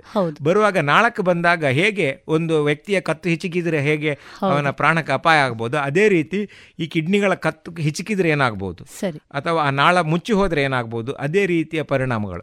ಮೂತ್ರಪಿಂಡಗಳಿಗೆ ಬರೀ ವಿಸರ್ಜನೆ ಮಾತ್ರ ಅಲ್ಲ, ಅನೇಕ ಬೇರೆ ಕಾರ್ಯಗಳಿವೆ. ಅದರಲ್ಲಿ ಕೆಲವು ರಾಸಾಯನಿಕ ವಸ್ತುಗಳನ್ನು ಉಂಟು ಮಾಡುವಂಥದ್ದು, ಕೆಲವು ರಾಸಾಯನಿಕ ವಸ್ತುಗಳನ್ನು ಮಾರ್ಪಾಡು ಮಾಡುವಂಥದ್ದು. ಉದಾಹರಣೆಗೆ ವೈಟಮಿನ್ ಡಿಯ ಒಂದು ಮೆಟಬಾಲಿಸಮ್, ಅದೇ ರೀತಿ ಎರಿಥ್ರೋಪೈಟಿನ್ ಅಂತ ಹೇಳುವಂಥ ಔಷಧಿ, ಇದು ಔಷಧಿ ಅಲ್ಲ ರಾಸಾಯನಿಕ ವಸ್ತು, ಈ ಮಜ್ಜೆಯಲ್ಲಿ ಅಸ್ಥಿ ಮಜ್ಜೆಯಲ್ಲಿ ಕೆಂಪು ರಕ್ತ ಕಣಗಳ ಉತ್ಪಾದನೆಗೆ ಅವಶ್ಯಕತೆ ಇರುವಂಥ ಒಂದು ಪ್ರಚೋದನೆ ಕೊಡುವಂಥ ಒಂದು, ಅದೇ ರೀತಿ ರಕ್ತದ ಒತ್ತಡದ ನಿಯಂತ್ರಣ, ಹಾಗೆ ದೇಹದ ಆಮ್ಲೀಯತೆ ಆ್ಯಸಿಡ್ ಬೇಸ್ ಅಂತ ಹೇಳ್ತೇವೆ, ಆಮ್ಲೀಯತೆ ಪ್ರತ್ಯಾಮ್ಲೀಯತೆಯ ಸಂತುಲನ, ಇದೆಲ್ಲ ಕಾಪಾಡಿಕೊಳ್ಳುವಂಥ ಅನೇಕ ಕೆಲಸಗಳನ್ನು ನಿರ್ವಹಿಸುವಂಥ ಮೂತ್ರಪಿಂಡಗಳ ಕತ್ತು ಹಿಚಕಿದ್ರೆ ಏನಾಗ್ಬೋದು, ನೀವೇ ಅದರ ಬಗ್ಗೆ ಕಲ್ಪನೆ ಮಾಡಿಕೊಳ್ಬಹುದು. ಈ ರೀತಿಯ ತೊಂದರೆ, ನೋವು ಒಂದು, ಅದರ ಜೊತೆಗೆ ದುಷ್ಪರಿಣಾಮಗಳು ಇನ್ನು. ಹಾಗಾಗಿ ನೋವು ಕೊಡುವಂಥ ಕಲ್ಲುಗಳು ಒಳ್ಳೇದೇ ಒಂದು ರೀತಿಯಲ್ಲಿ, ನೋವು ಕೊಟ್ಟರೆ ವೈದ್ಯ ಸಹಾಯ ಪಡ್ಕೊಳ್ಬಹುದು. ಈಗ ನೋವು ಕೊಡದೇನೆ ಒಳಗಡೆಯಿಂದ ಹಾನಿ ಮಾಡಿದರೆ ಅದರಿಂದ ಅಪಾಯ ಜಾಸ್ತಿ. ಹಾಗಾಗಿ ಎರಡು ಜಾತಿಯ ಸೈಲೆಂಟ್ ಸ್ಟೋನ್ಸ್, ಸಿಂಪ್ಟಮ್ಯಾಟಿಕ್ ಸ್ಟೋನ್ಸ್ ಅಂತ ಹೇಳ್ತೇವೆ, ಅಂದ್ರೆ ಲಕ್ಷಣವನ್ನು ಉಂಟು ಮಾಡಬಲ್ಲ ಕಲ್ಲುಗಳು, ಮತ್ತೆ ತೆಪ್ಪಗಿರುವ ಕಲ್ಲುಗಳು. ತೆಪ್ಪಗಿರುವ ಕಲ್ಲುಗೆ ಯಾವ ಅಪಾಯ, ಯಾಕಂದ್ರೆ ನಾವು ಹೇಳ್ತೇವಲ್ಲ ಈ ಕಚ್ಚುವ ನಾಯಿ ಬೊಗಳುವುದಿಲ್ಲ, ಆ ವರ್ಗಕ್ಕೆ ಸೇರಿದಂಥ ಕಲ್ಲುಗಳು. ಹೌದು ಹೌದು ಡಾಕ್ಟ್ರೇ, ತಾವು ಉಲ್ಲೇಖ ಮಾಡ್ತಾ ಹೇಳಿದ್ರಿ ಈ ಕಲ್ಲುಗಳನ್ನು ನಿಭಾಯಿಸಬೇಕಾದದ್ದು ಬಹಳ ಮುಖ್ಯ ಅಂತ. ಇಲ್ಲಿ ಎರಡು ಪ್ರಶ್ನೆಗಳು ಬಹಳ ಮುಖ್ಯ ಆಗ್ತದೆ ಡಾಕ್ಟ್ರೇ. ಒಂದು, ಜನಸಾಮಾನ್ಯರು ಹೇಳೋದನ್ನು ಕೇಳ್ತೇವೆ ನಾವು, ನೀನು ಹೆಚ್ಚು ನೀರು ಕುಡಿಬೇಕು, ಕಲ್ಲುಗಳಿದ್ದಂಥ ಸಂದರ್ಭದಲ್ಲಿ ಸರಾಗವಾಗಿ ಅದು ಯಾವುದೇ ವೈದ್ಯಕೀಯ ನೆರವಿಲ್ಲದೆ ಹೋಗುವಂಥ ಸಾಧ್ಯತೆಗಳಿದೆ ಅನ್ನುವಂಥದ್ದು ಒಂದು. ಇನ್ನೊಂದು, ಈ ಕಲ್ಲುಗಳನ್ನು ಹಾಗೇ ಬಿಟ್ಟಲ್ಲಿ ಮುಂದೆ ತಾವೇ ಹೇಳಿದ ಹಾಗೆ ಬೇರೆ ರೀತಿಯ ಸಮಸ್ಯೆಗಳನ್ನು ಕೂಡ ಅದು ಉಂಟು ಮಾಡಬಹುದು ಅನ್ನುವಂಥದ್ದು. ಡಾಕ್ಟ್ರೇ, ಇದು ಯಾವ ರೀತಿಯ ತೀವ್ರತರವಾದಂತಹ ಸಮಸ್ಯೆಗಳನ್ನು ಉಂಟು ಮಾಡಬಹುದು ಒಂದು, ಮತ್ತು ನೀರಿನ ಬಳಕೆ ಬಗ್ಗೆ ತಾವೇನು ಹೇಳಕ್ಕೆ ಇಷ್ಟಪಡ್ತೀವಿ ಡಾಕ್ಟ್ರೇ? ನಾವು ಮೊದಲು ತಿಳ್ಕೊಳ್ಬೇಕಾದಂತ ಹೇಳಿದ್ರೆ ಕಲ್ಲುಗಳು ಯಾಕೆ ಉಂಟಾಗ್ತವೆ ಅಂತ. ಈ ಕಲ್ಲುಗಳು ಉಂಟಾಗ್ಲಿಕ್ಕೆ ಏನು ಕಾರಣ ಅಂತ ಹೇಳಿದ್ರೆ, ಒಂದು, ನಾವು ಕುಡಿಯುವ ನೀರಿನ ಪ್ರಮಾಣ, ಎರಡನೇದು ನಾವು ಸೇವಿಸುವ ಆಹಾರ, ಮೂರನೇದು ನಮ್ಮ ದೇಹ ಪ್ರಕೃತಿ, ಇದನ್ನು ಚುಟುಕಾಗಿ ಹೇಳ್ತೇನೆ, ನಾಲ್ಕನೇದು ನಾವಿರುವಂಥ ವಾತಾವರಣ. ಈಗ ಉದಾಹರಣೆಗೆ ಒಂದು ವ್ಯಕ್ತಿ ಒಂದು ಪ್ರಾಂತ್ಯದಿಂದ ಇನ್ನೊಂದು ಪ್ರಾಂತ್ಯಕ್ಕೆ ಹೋದರೆ, ಅಲ್ಲಿ ಹೋದರೆ ಆ ಪ್ರಾಂತ್ಯದಲ್ಲಿ ಕಲ್ಲಿನ ಪ್ರಮಾಣ ಜಾಸ್ತಿ ಇದ್ದರೆ ಆ ಪ್ರಾಂತ್ಯದ ಆ ಹವೆಯಲ್ಲಿ ಪ್ರಾಯಶಃ ಇಲ್ಲಿಂದ ಉದಾಹರಣೆಗೆ ಮರುಭೂಮಿ ಇರುವಂಥದ್ದು ಸೌದಿಗೆ ಹೋದ ವ್ಯಕ್ತಿಯಲ್ಲಿ ಈ ಕಲ್ಲು ಜಾಸ್ತಿ ಉಂಟಾಗುವ ಸಾಧ್ಯತೆ ಉಂಟು. ಅದು ವಾತಾವರಣಕ್ಕೆ ಸಂಬಂಧಪಟ್ಟದ್ದು. ದೇಹ ಪ್ರಕೃತಿ ನೀವು ಎಲ್ಲಿ ಹೋದರೂ ಅದು ಬದಲಾಗುವುದಿಲ್ಲ. ಆಹಾರದ ಪದ್ಧತಿಯಲ್ಲಿ ನಾವು ಸ್ವಲ್ಪ ಮಟ್ಟಿಗೆ ಏರ್ಪೇರ್ ಮಾಡಬಹುದು. ಈಗ ನೋಡಿ, ಈ ಮಾಂಸಾಹಾರದಲ್ಲಿ ಹೆಚ್ಚಾಗಿ ಈ ಪ್ಯೂರಿನ್ಸ್ ಅಂತ ಹೇಳ್ತೇವೆ, ರೆಡ್ ಮೀಟ್ ಅಲ್ಲಿ ಇರುವಂಥದ್ದು, ಅದರಿಂದ ಯೂರಿಕ್ ಆಸಿಡ್ ಜಾಸ್ತಿ ಬರ್ತದೆ. ಇದು ನಾವು ಮತ್ತೆ ದ್ರವ ಜಾಸ್ತಿ ಸೇವಿಸಿದಷ್ಟು ಏನಾಗ್ತದೆ, ಈ ಕಲ್ಲುಗಳು ಏನಾಗ್ತದೆ, ಕಲ್ಲುಗಳು ಹೇಗೆ ಬರುವಂಥದ್ದು, ಸಣ್ಣ ಸಣ್ಣ ಸಣ್ಣ ಕಣಗಳು ಕ್ರಿಸ್ಟಲ್ಸು ಸೇರಿ ಎಲ್ಲ ಸೇರಿ ಕಲ್ಲಾಗುವಂಥದ್ದು. ಅದು ಈಗ ಉದಾಹರಣೆಗೆ ನೋಡಿ, ನಾವು ಈ ಉಪ್ಪಿನ ಹರಳುಗಳೆಲ್ಲ ಒಟ್ಟಿಗೆ ಸೇರಿದರೆ ಹೇಗೆ ದೊಡ್ಡ ಒಂದು ಉಪ್ಪಿನ ಗೆಟ್ಟೆ ಆಗ್ತದೆ, ಅದೇ ರೀತಿ ಈಗ ಸಕ್ಕರೆ ಹರಳುಗಳು ಸೇರಿ ಕಲ್ಲು ಸಕ್ಕರೆ ಆಗ್ತದೆ. ಅದರಲ್ಲಿ ಒಂದು ಮಾತೆ ಬರ್ತದೆ, ಅದಕ್ಕೆ ಅಶ್ಮರಿ ಅಂತ ಹೇಳ್ತಾರೆ. ಸುಭಾಷಿತವೇ ಉಂಟು, ದ್ರಾಕ್ಷ ಮ್ಲಾನಮುಖಿ ಜಾತ ಶರ್ಕರ ಅಶ್ಮರಿ, ಹೀಗೆ ಸುಭಾಷಿತ ರಸಸಾಗರೆ ಸುಧಾ ಭೀತಾ ದಿವಂಗತ ಅಂತ. ಸುಧಾ ಅಂದ್ರೆ ಅಮೃತ ಎದುರಿ ಓಡಿ ಹೋದ್ಲೆಯಲ್ಲಿ ಸ್ವರ್ಗಲೋಕಕ್ಕೆ ಅಂತ.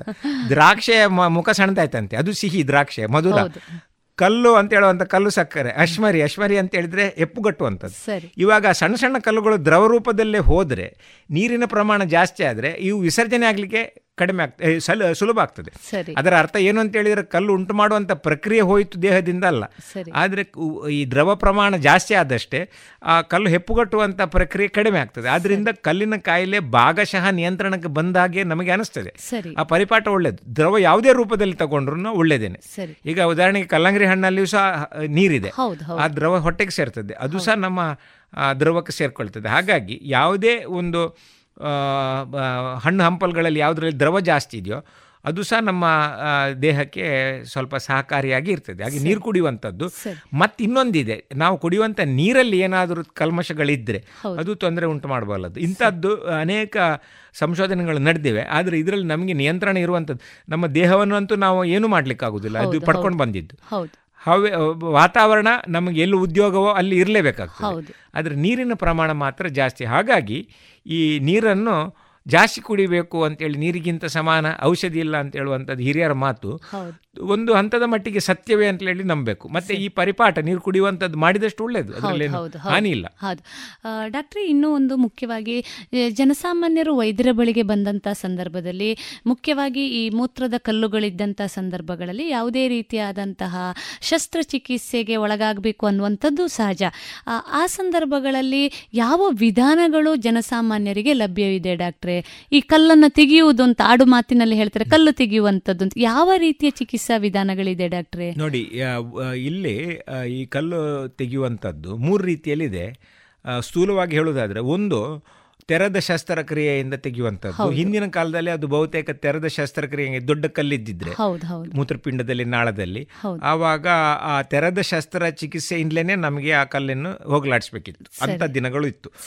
ನಂತರ ಈ ಅಂತರ್ದರ್ಶಕೀಯ ಉಪಕರಣ ಬಂದ ಮೇಲೆ, ಮತ್ತೆ ಈ ಕೀಲಿರಂಧ್ರದ ಶಸ್ತ್ರಕ್ರಿಯೆ ಬಂದ ಮೇಲೆ ಪರ್ಕ್ಯುಟೇನಿಯಸ್ ಟೆಕ್ನಿಕ್ ಅಂತ ಹೇಳ್ತೇವೆ. ಅದೇ ರೀತಿ ನಾವು ಸ್ಕೋಪಿ ಮಾಡಿ, ಅಂದರೆ ಮೂತ್ರಕೋಶ ದರ್ಶಕ, ಮೂತ್ರನಾಳ ದರ್ಶಕ, ಮತ್ತೆ ಮೂತ್ರಪಿಂಡ ದರ್ಶಕ, ಇಂಥ ಎಂಡೋಸ್ಕೋಪಿ ಉಪಕರಣಗಳು, ಅಂದರೆ ಅಂತರ್ದರ್ಶಕ ಉಪಕರಣಗಳಿಂದಲೂ ಈ ಕಲ್ಲನ್ನು ನಿವಾರಿಸಬಹುದು. ಆವಾಗ ಆ ಉಪಕರಣದ ಮಾಧ್ಯಮದಿಂದ, ಅದರಿಂದ ನಾವು ಈ ವಿದ್ಯುಂಜಲ ಆಧಾರಿತ ಎನರ್ಜಿಗಳು ಅಥವಾ ಅಲ್ಟ್ರಾಸೌಂಡ್ ಎನರ್ಜಿ ಅಲೆಗಳು ಅಥವಾ ನ್ಯೂಮೋಲಿಥೋಕ್ಲಾಸ್ಟಿ ಅಂತ ಹೇಳ್ತಾರೆ, ಅದು ವೈಬ್ರೇಷನ್ ಇಂದ ಅದನ್ನು ಕಲ್ಲನ್ನು ಪುಡಿಗಟ್ಟುವಂಥದ್ದು, ಲೇಸರ್ ಉಪಯೋಗಿಸಿ ಕಲ್ಲನ್ನು ಸುಡುವಂಥದ್ದು, ಇದೆಲ್ಲ ಈ ಆಧುನಿಕ ಚಿಕಿತ್ಸಾ ಪದ್ಧತಿಗಳು. ಅದರ ಜೊತೆಗೆ ಶರೀರದ ಹೊರಗಿನಲ್ಲೇ ಅಲೆಗಳನ್ನು ಕಳಿಸಿ, ಅಂದರೆ ಬಾಹ್ಯ ಶಾರೀರಿಕ ಟೆಕ್ನಾಲಜಿ, ತಾಂತ್ರಿಕತೆಯೂ ಇದೆ. ಆದರೆ ಜನರು ಏನು ತಿಳ್ಕೊಳ್ಬೇಕು ಅಂತ ಹೇಳಿದರೆ, ಇದೆಲ್ಲ ಆಧುನಿಕ ವೈದ್ಯ ಪದ್ಧತಿಗಳು ಅಂತ ಹೇಳಿದರೆ ಭಾಳ ಹಗುರ, ಭಾಳ ಸಲೀಸು, ಇದರಲ್ಲಿ ಏನು ಅಪಾಯ ಇಲ್ಲ ಅಂತೇಳಿ. ನೋಡಿ, ಶಸ್ತ್ರಕ್ರಿಯೆ ಅಂತ ಹೇಳಿದರೆ ಅದಕ್ಕೆ ಯಾವತ್ತೂ ಒಂದು ಗಾಯ ಮಾಡಿದ ತಕ್ಷಣ ಅದು ದೊಡ್ಡ ಶಸ್ತ್ರಚಿಕಿತ್ಸೆ ಆಗುದಿಲ್ಲ. ಅಂತರ್ದರ್ಶಕ ಉಪಕರಣದಿಂದ ನಾವು ಪ್ರೊಸೀಜರ್ ಮಾಡಿದರೆ ಅದು ಸಣ್ಣ ಚಿಕಿತ್ಸೆ ಆಗುದಿಲ್ಲ. ಸಾಧಕ ಬಾಧಕಗಳು ಯಾಕೆ ಅಂತ ಹೇಳಿದ್ರೆ, ನಾವು ಟಾರ್ಗೆಟ್ ಮಾಡುವಂಥದ್ದು ಯಾವುದನ್ನು, ಮೂತ್ರಪಿಂಡವನ್ನು, ಮೂತ್ರನಾಳವನ್ನು. ಹಾಗಾಗಿ ಯಾವುದನ್ನು ಲಘುವಾಗಿ ತಗೊಳ್ಳದೇನೆ ಅದನ್ನು ಸರಿಯಾಗಿ ಸ್ಪಂದಿಸಿ ವೈದ್ಯರಲ್ಲಿ ಸಮಾಲೋಚನೆ ನಡೆಸಿ ಯಾವುದು ಸೂಕ್ತ, ಈಗ ಯಾವ ಕಲ್ಲಿಗೆ ಏನು ಸೂಕ್ತ ಅಂತ. ಅಕಸ್ಮಾತ್ ಬಹಳ ದೊಡ್ಡ ಕಲ್ಲಿದ್ರೆ ಅವಾಗ ಅದಕ್ಕೆ ಅಪರೂಪಕ್ಕೊಮ್ಮೆ, ಬಹಳ ದೊಡ್ಡ ಕಲ್ಲು ಅಂತ ಹೇಳಿ ತಿಳ್ಕೊಳ್ಳಿ, ಅವಾಗ ಅಪರೂಪ ಕೊಮ್ಮೆ ತೆರೆದ ಶಸ್ತ್ರಚಿಕಿತ್ಸೆ ಬೇಕಾಗ್ಬೋದು. ಆದರೆ 99% ನಮಗೆ ಈ ಕಲ್ಲನ್ನು ನಾವು ಈ ಆಧುನಿಕ ಚಿಕಿತ್ಸಾ ಪದ್ಧತಿಯಿಂದಲೇ ತೆಗಿಬಹುದು ಅಲ್ವಾ ಡಾಕ್ಟ್ರೇ? ಬಹಳ ಸಂತೋಷ ಡಾಕ್ಟ್ರೇ, ಯಾಕೆಂದ್ರೆ ಸಾಮಾನ್ಯರು ಈ ಶಸ್ತ್ರಚಿಕಿತ್ಸೆ ಅಂದ ಕೂಡಲೇ ಒಂದಿಷ್ಟು ಹಿಂದೇಟು ಹಾಕುವಂತ ಸಾಧ್ಯತೆಗಳು ಇದೆ ಇವತ್ತಿನ. ಇನ್ನೊಂದು ಏನಂತ ಹೇಳಿದ್ರೆ ಆರ್ಥಿಕ ಮುಗ್ಗಟ್ಟಿಂದ. ಹೌದು ಹೌದು. ಮತ್ತೆ ಇನ್ನೇನಾಗಿದೆ ಹೇಳಿದ್ರೆ, ಇದನ್ನು ನಾನು ಹೇಳಲಿಕ್ಕೆ ಇಷ್ಟಪಡ್ತೇನೆ, ಏನಂತ ಹೇಳಿದ್ರೆ ಪ್ರತಿಯೊಂದು ಅಂದರೆ ನಮ್ಮ ಜನರಲ್ಲಿ ಏನಾಗಿದೆ ಅಂತ ಹೇಳಿದರೆ, ಈಗ ಕೆಲವು ಒಳ್ಳೆ ಯೋಜನೆಗಳಿವೆ ಸರ್ಕಾರದ್ದು, ಮತ್ತು ಸರ್ಕಾರಿ ಆಸ್ಪತ್ರೆಗಳಲ್ಲಿಯೂ ಸಹ ಒಳ್ಳೆ ಸೌಲಭ್ಯ ಇರುವುದರಿಂದ ಅದನ್ನು ನಾವು ಪಡ್ಕೊಳ್ಬೇಕಂತೇಳಿ ನಾನು ಜನಸಾಮಾನ್ಯರಲ್ಲಿ ಕೇಳೋದು. ಯಾಕೇಳಿದರೆ ಪ್ರತಿಯೊಂದು ನಾವು ಖಾಸಗಿಯವರು ಕೊಡ್ಲಿಕ್ಕೆ ಆಗೋದಿಲ್ಲ. ನಮ್ಮ ದೇಶದ ದುರದೃಷ್ಟ ಏನು ಅಂತ ಹೇಳಿದರೆ, 80% ಈ ಚಿಕಿತ್ಸೆಗಳನ್ನು ನಾವು ಖಾಸಗಿಯಲ್ಲೇ ಕೊಡ್ತಾ ಇದ್ದೇವೆ, 20% ನಾವು ಸರ್ಕಾರಿ ಸಂಸ್ಥೆಗಳಲ್ಲಿ ಕೊಡ್ತಾ ಇದ್ದೇವೆ. ಅದು ಉಲ್ಟಾ ಆಗಬೇಕು. ಆ್ಯಕ್ಚುಲಿ ಏನಾಗಬೇಕು ಅಂತ ಹೇಳಿದರೆ 80 ಅವ್ರು ಕೊಡಬೇಕು, 20 ಅನುಕೂಲಸ್ಥರಿಗೆ ಮಾಡಬೇಕು. ಇವಾಗ ಮತ್ತೆ ಏನಾಗ್ತದೆ, ಈ ಸ್ಕೀಮ್ಗಳ ದುರುಪಯೋಗ ಸಹ ನಡೀತಾ ಇದೆ. ಸರ್ಕಾರಕ್ಕೆ ಗೊತ್ತಿದ್ದದೇ ವಿಷಯ, ಸರ್ಕಾರ ಕಾನೂನು ಕ್ರಮ ಜರುಗಿಸ್ತಾ ಉಂಟು. ಎಲ್ಲರೂ ಸಹ ಆ ಬಡ ಜನತೆಗೆ ಹೋಗ್ಬೇಕಾದ್ದು ಅವರಿಗೆ ಸಿಗಬೇಕು, ಅವರನ್ನು ಅದರಿಂದ ವಂಚಿತರ ಮಾಡಬಾರ್ದು. ಯಾಕಂದ್ರೆ ಯಾವುದೇ ಯೋಜನೆ ಅವರಿಗೆ ದಕ್ಕದಿದ್ರೆ ಅವಾಗ ಏನಾಗ್ತದೆ, ಈ ತೆರಿಗೆ ಕಟ್ಟಿದ ತೆರಿಗೆದಾರನ ಎಲ್ಲ ದುಡ್ಡು ಪೋಲಾಗ್ತದೆ, ಅದು ದೇಶದ ಸಂಪತ್ತು. ಇದನ್ನು ಹೇಳಬೇಕಾಗ್ತದೆ. ಹಾಗಂತ ಹೇಳಿ ಸರ್ಕಾರಿ ಆಸ್ಪತ್ರೆಗಳು ಅಂತ ಹೇಳಿದ್ರೆ ತಾತ್ಸಾರವು ತಪ್ಪು. ಇದನ್ನು ನಾನು ಇಲ್ಲಿ ಮುಖ್ಯವಾಗಿ ಜನರಲ್ಲಿ ಹೇಳುವಂಥದ್ದು, ಅದು ತಾತ್ಸಾರ ತಪ್ಪು.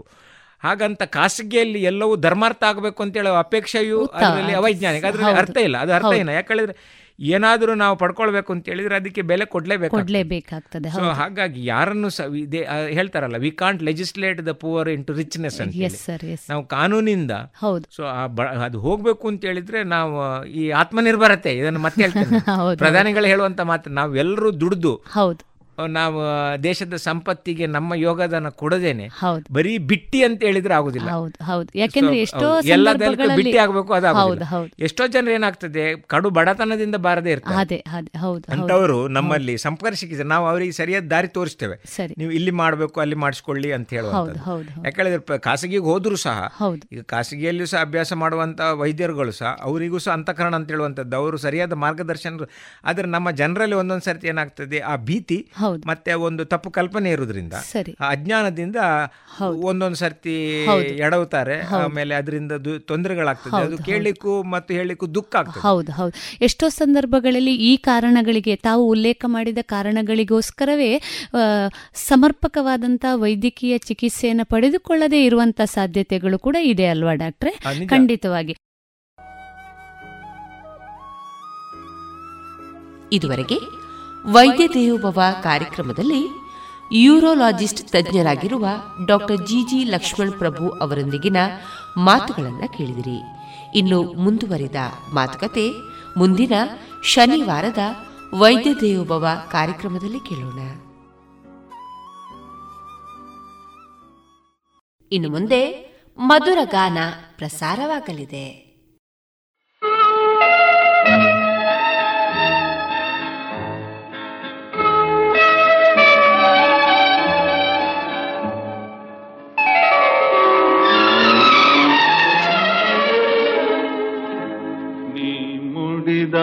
ಮಲ್ಲಿಗೆ ಹೂವಿನ ಮಾಲೆ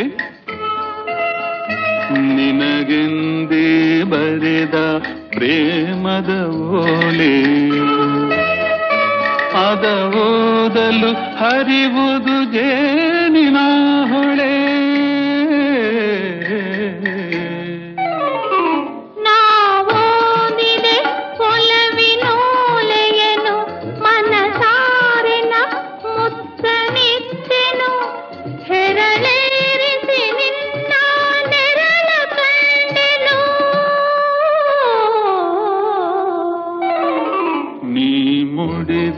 ಮಲ್ಲಿಗೆ ಹೂವಿನ ಮಾಲೆ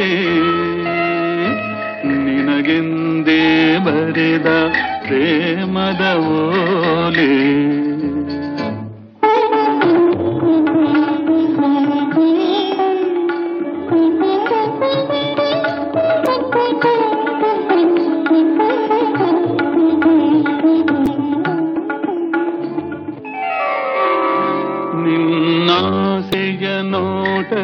ಕತೆಯೇನು ಸೆರೆ ಮೀರದ ಯೌವನ ಗತೆಯೇನು, ನಿನ್ನಾಸೆಯ ನೋಟದ ಕತೆಯೇನು ಸೆರೆ ಮೀರದ ಯೌವನ ಗತೆಯೇನು, ಬೆಳದಿಂಗಳ ಹುಣ್ಣಿಮೆ ಮಾತೇನು.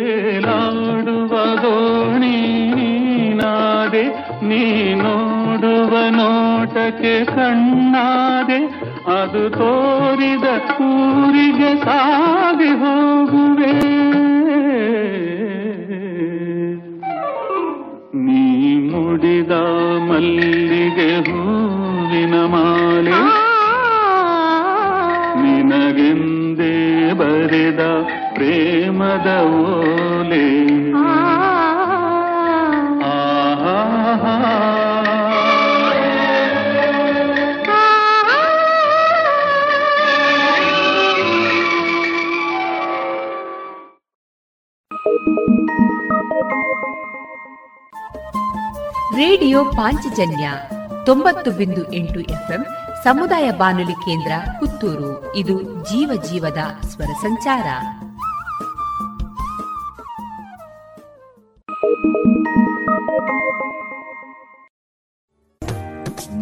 ಕೆಲಸದಲ್ಲಿ ಶ್ರೇಷ್ಠತೆ, ಹಣದಲ್ಲಿ ಗರಿಷ್ಠ ಉಳಿತಾಯ. Sneha silk and readymades, Golwaru, Puttur. ಮದುವೆ ಚವಳಿ ಮತ್ತು ಫ್ಯಾಮಿಲಿ ಶೂರು, ಎಲ್ಲಾ ಬ್ರಾಂಡೆಡ್ ಡ್ರೆಸ್ಗಳು ಅತ್ಯಂತ ಸ್ಪರ್ಧಾತ್ಮಕ ಮತ್ತು ಮಿತ ದರದಲ್ಲಿ ಲಭ್ಯ. Sneha silk and readymades, Shivaguru complex, Anjaneya ಮಂತ್ರಾಲಯದ ಬಳಿ, ಗೋಲ್ವಾರು, ಪುತ್ತೂರು.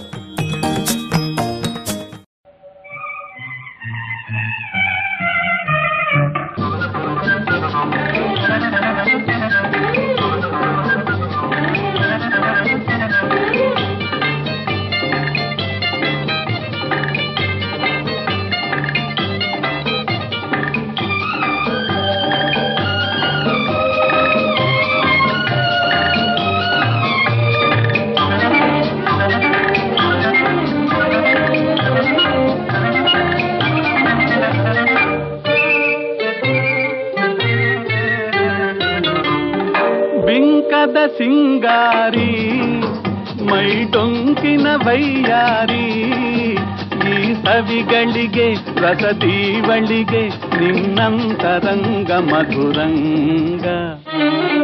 ಆಹ ಬಿಂಕದ ಸಿಂಗಾರಿ ಮೈ ಡೊಂಕಿನ ವೈಯಾರಿ, ಈ ಸವಿಗಳಿಗೆ ರಸದೀವಳಿಗೆ ನಿನ್ನಂತರಂಗ ಮಧುರಂಗ.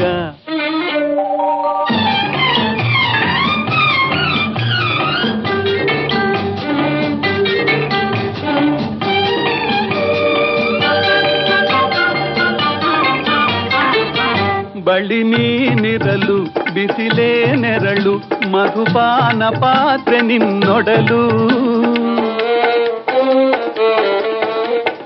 ಬಳಿ ನೀನಿರಲು ಬಿಸಿಲೇ ನೆರಳು, ಮಧುಪಾನ ಪಾತ್ರೆ ನಿನ್ನೊಡಲು.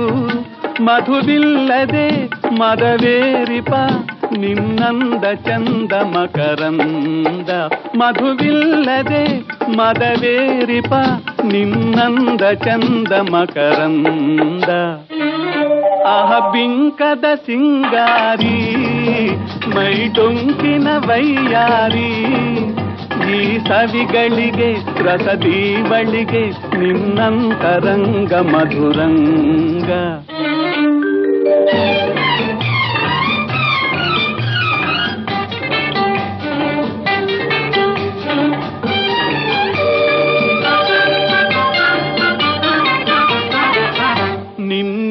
ವದನ ಅರವಿಂದವನ ಹೂಬಾಣ ನಿನ್ನ ಬಿನ್ನಾಣ, ನಿನ್ನೀ ವದನ ಅರವಿಂದವನ ಹೂಬಾಣ ನಿನ್ನ ಬಿನ್ನಾಣ. ಒಲವೆಂಬಧನ ಬಿಡಹುಂಬತನ ಬಾಚಿನ್ನರನ್ನ ವರಿಸೆನ್ನ, ಒಲವೆಂಬಧನ ಬಿಡಹುಂಬತನ ಬಾಚಿನ್ನರನ್ನ ವರಿಸೆನ್ನ. ಆಹ ಬಿಂಕದ ಸಿಂಗಾರಿ ಮೈ ಡೊಂಕಿನ ವೈಯಾರಿ, ಈ ಸವಿಗಳಿಗೆ ರಸದೀವಳಿಗೆ ನಿನ್ನಂತರಂಗ ಮಧುರಂಗ.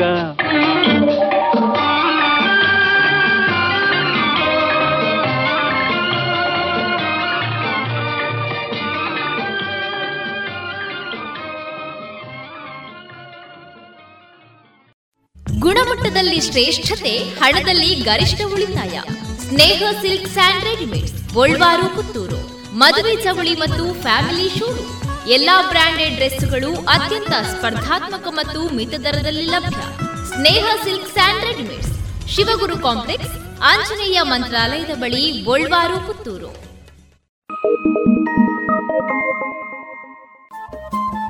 ರೇಡಿಯೋ ಪಾಂಚಜನ್ಯ 90.8 FM ಸಮುದಾಯ ಬಾನುಲಿ ಕೇಂದ್ರ ಪುತ್ತೂರು.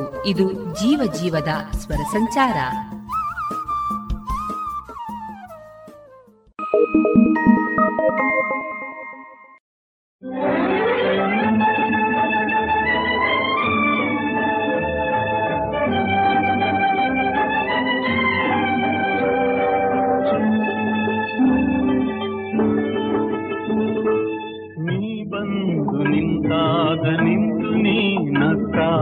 ನಕ್ಕು ನೀ ಸೆಳೆದಾಗ ಸೋತೆ ನಾನಾಗ, ನೀ ಬಂದು ನಿಂತಾಗ ನಿಂತು ನೀ ಗನಸು ನೀ ತಿಳಿದಾಗ ಸೋತೆ ನಾನಾಗ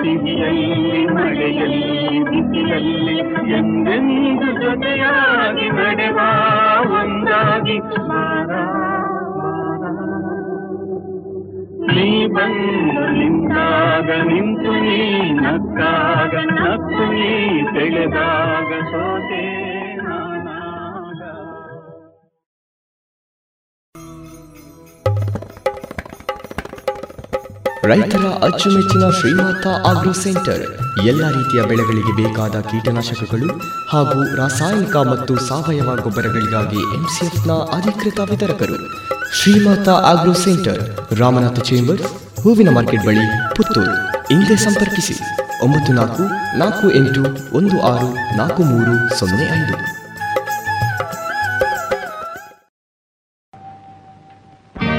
ನೀ ನಡೆದರೆ ಸೊಗಸು, ನೀ ನಿಂತರೆ ಸೊಗಸು, ನೀ ನಡೆದರೆ ಸೊಗಸು, ನೀ ನಿಂತರೆ ಸೊಗಸು, ನಕ್ಕರೆ ಸೊಗಸು, ಕೋಪದಿ ಸಿಡಿದರು ಸೊಗಸು, ನೀ ನಡೆದರೆ ಸೊಗಸು.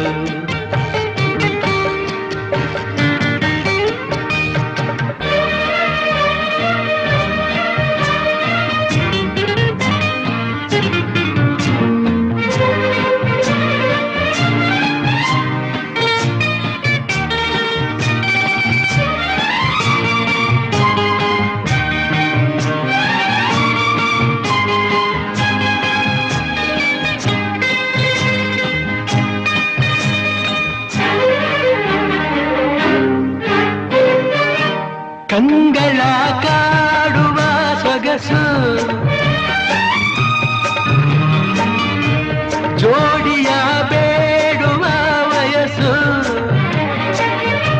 ಕಂಗಳ ಕಾಡುವ ಸೊಗಸು, ಜೋಡಿಯ ಬೇಡುವ ವಯಸ್ಸು, ಎಣ್ಣೆ ತೋಳಿಂದ ಬಳಸಿ, ಎಣ್ಣೆ ತೋಳಿಂದ ಬಳಸಿ, ನನ್ನನು ಕುಣಿಸು ಕುಣಿಸು,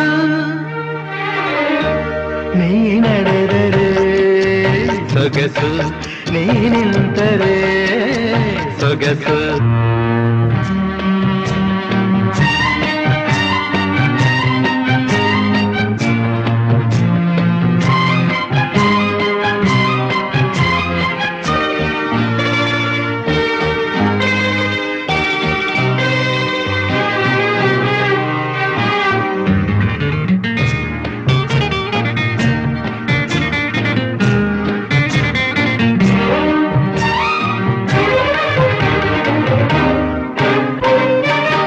ನಿನ್ನನು ನೋಡಿದ ಮನಸ್ಸು ಖಂಡಿತು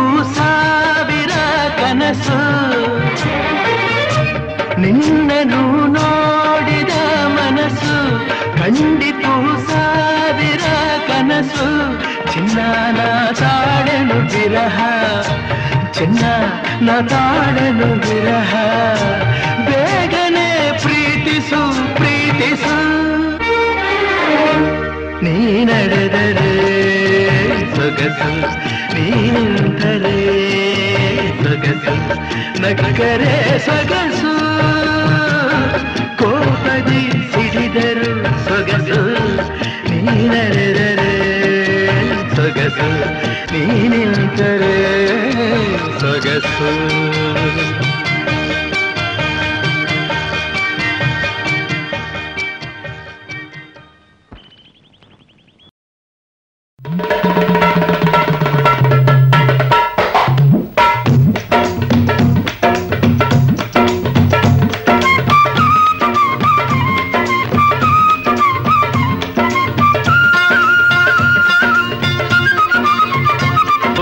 ಹೊಟ್ಟೆಗಾಗಿ ಗೇಣುದ್ದ ಬಟ್ಟೆಗಾಗಿ, ಚೋಟುದ್ದ ಹೊಟ್ಟೆಗಾಗಿ ಗೇಣುದ್ದ ಬಟ್ಟೆಗಾಗಿ, ದಿನವೆಲ್ಲ ಹೋರಾಟ ಲೋಕದಲ್ಲಿ, ಓ ದಿನವೆಲ್ಲ ಹೋರಾಟ ಲೋಕದಲ್ಲಿ. ಚೋಟುದ್ದ ಹೊಟ್ಟೆಗಾಗಿ ಗೇಣುದ್ದ ಬಟ್ಟೆಗಾಗಿ, ಚೋಟುದ್ದ ಹೊಟ್ಟೆಗಾಗಿ ಗೇಣುದ್ದ ಬಟ್ಟೆಗಾಗಿ, ದಿನವೆಲ್ಲ ಹೋರಾಟ ಲೋಕದಲ್ಲಿ, ಓ ದಿನವೆಲ್ಲ ಹೋರಾಟ ಲೋಕದಲ್ಲಿ.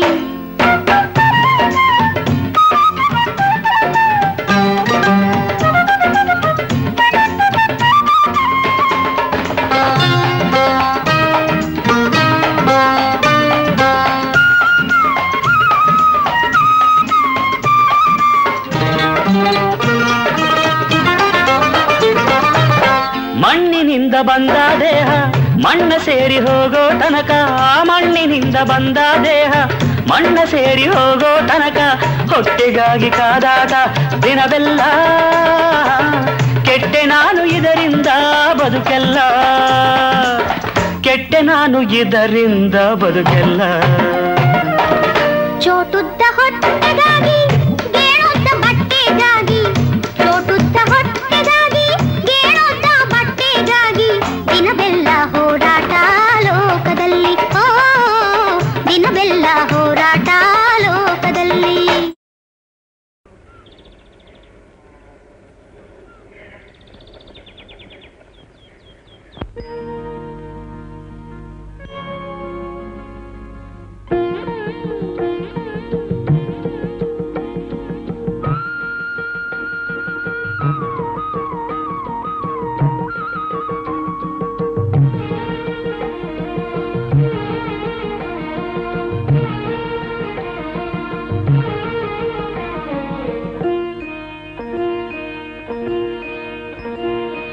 ನಮ್ಮೂರ ಮಂದಾರ ಹೂವೆ, ನನ್ನೊಲುಮೆ ಬಾಂಧಳದ ಚೆಲುವೆ, ಬಳಿ ಬಂದು ಬಾಳನ್ನು ಬೆಳಗು, ನನ್ನ ಬರಿದಾದ ಮನದಲ್ಲಿ ಮಿಲುಗು.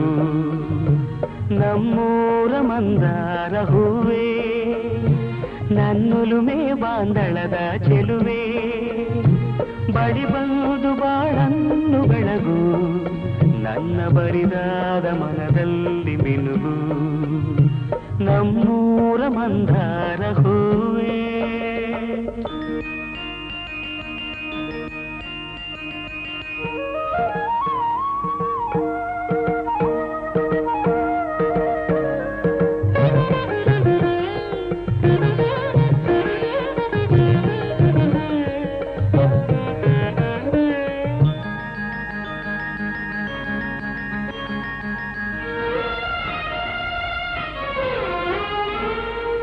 ಕಣ್ಣಲ್ಲೆ ಕರೆದು ಹೊಂಗನಸ ತೆರೆದು ಸಂಗಾತಿ ಸಂಪ್ರೀತಿ ಸೆಳೆದೆ ಅನುರಾಗ ಹೊಳೆದು ಅನುಬಂಧ ಬೆಳೆದು ಸಮ್ಮೋಹ ಸಂಬಂಧ ಮಿಡಿದೆ ಮೂಡಿದ ಪ್ರೇಮದ ಸೊಗಸಾದ ಕಾರಂಜಿ ಬಿರಿದೆ ಸೊಗಸಾದ ಕಾರಂಜಿ ಬಿರಿದೆ ನಮ್ಮೂರ ಮಂದಾರ ಹೂವೇ ನನ್ನೊಲುಮೆ ಬಾಂಧಳದ ಚೆಲುವೆ ಬಳಿ ಬಂದು ಬಾಳನ್ನು ಬೆಳಗು ನನ್ನ ಬರಿದಾದ ಮನದಲ್ಲಿ ಮಿನುಗು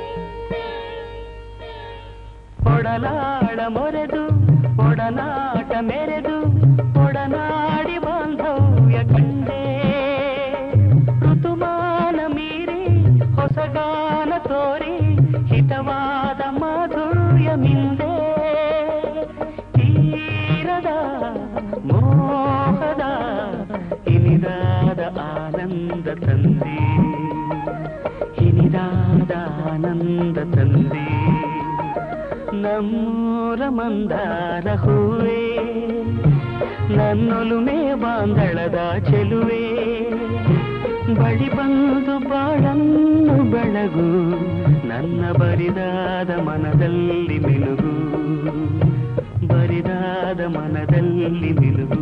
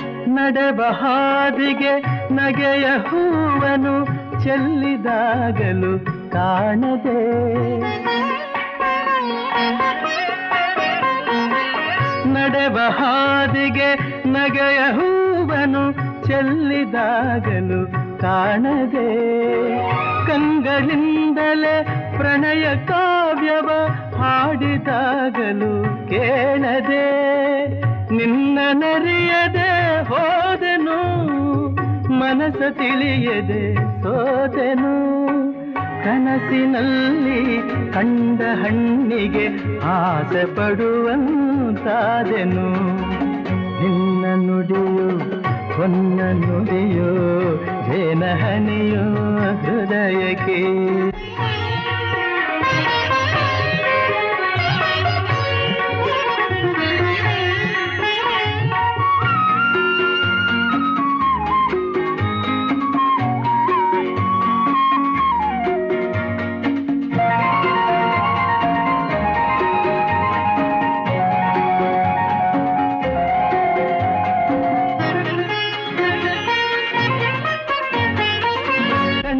ಕಾಣದ ಮುಂಚಿನಂತೆ ಸುಳಿದು ಓಡಿದೆ ದೂರಕ್ಕೆ,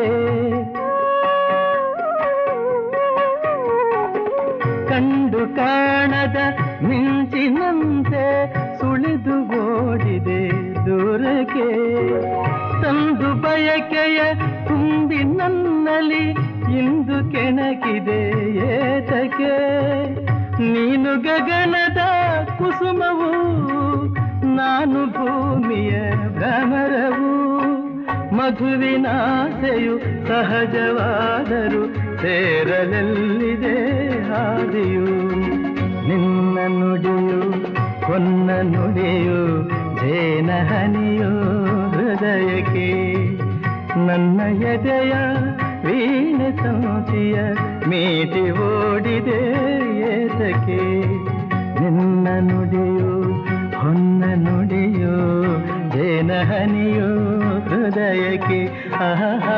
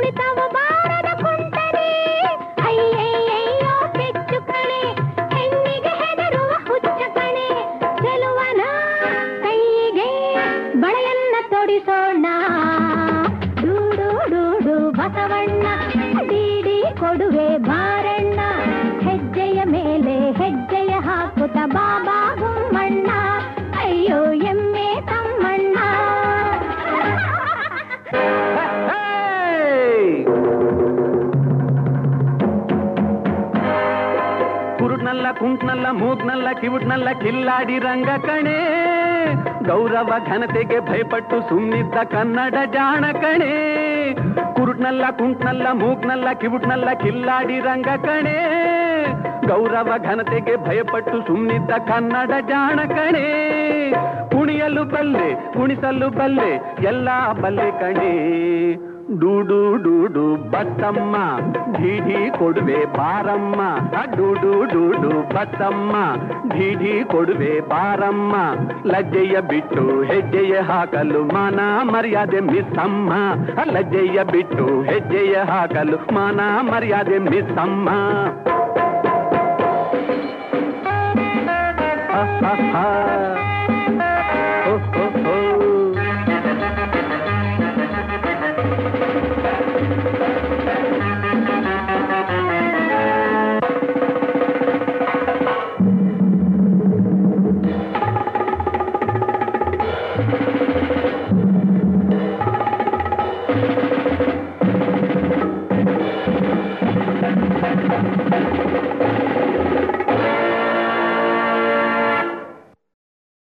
ಇದುವರೆಗೆ ಮಧುರಗಾನ ಪ್ರಸಾರವಾಯಿತು.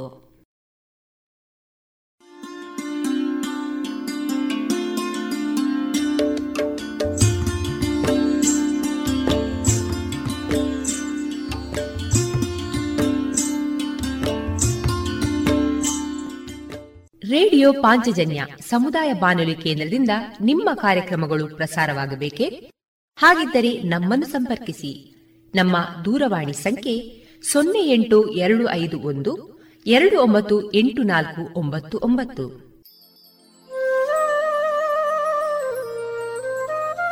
ಗಮನಿಸಿ ಕೇಳುಗರೆ, ನಮ್ಮ ಕಾರ್ಯಕ್ರಮಗಳನ್ನು ವೆಬ್ಸೈಟ್ ಮೂಲಕ ಕೂಡ ಆಲಿಸಬಹುದು.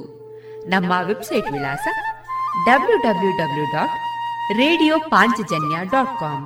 ಇಲ್ಲಿ ಆರ್ಕೈವ್ಸ್ನ ಭಾಗಕ್ಕೆ ಹೋಗಿ ಕ್ಲಿಕ್ ಮಾಡಿದರೆ ಹಳೆ ಕಾರ್ಯಕ್ರಮಗಳನ್ನು ಕೂಡ ಆಲಿಸಬಹುದು. ಜೊತೆಗೆ ನಮ್ಮ ಪ್ರಸಾರವನ್ನು ಆಪ್ ಮೂಲಕವೂ ಕೇಳಬಹುದು. ಪ್ಲೇಸ್ಟೋರ್ನಲ್ಲಿ ಪಾಂಚಜನ್ಯ ಸರ್ಚ್ ಮಾಡಿ ಡೌನ್ಲೋಡ್ ಮಾಡಿಕೊಂಡು ತಮ್ಮ ಮೊಬೈಲ್ಗಳಿಗೆ ಇನ್ಸ್ಟಾಲ್ ಮಾಡಿದರೆ ರೇಡಿಯೋ ಪ್ರಸಾರದ ಕಾರ್ಯಕ್ರಮವನ್ನು ನೀವು ಆಲಿಸಬಹುದು.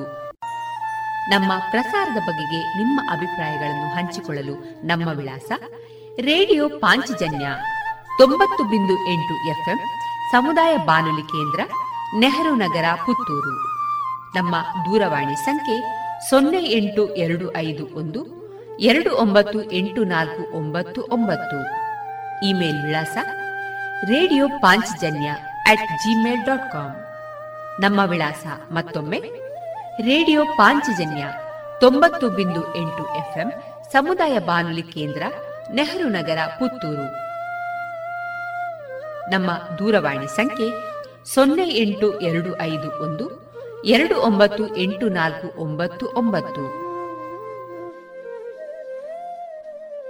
ಇಲ್ಲಿಗೆ ಈ ಹೊತ್ತಿನ ಪ್ರಸಾರ ಕಾರ್ಯಕ್ರಮವನ್ನ ಮುಕ್ತಾಯಗೊಳಿಸುತ್ತಿದ್ದೇವೆ. ಆತ್ಮೀಯ ಕೇಳುಗರಿಗೆಲ್ಲ ರೇಡಿಯೋ ಪಾಂಚಜನ್ಯದ ಬಳಗದ ಪರವಾಗಿ ನಾನು ತೇಜಸ್ವಿ ರಾಜೇಶ್ ಮಾಡುವ ಅನಂತ ವಂದನೆಗಳು.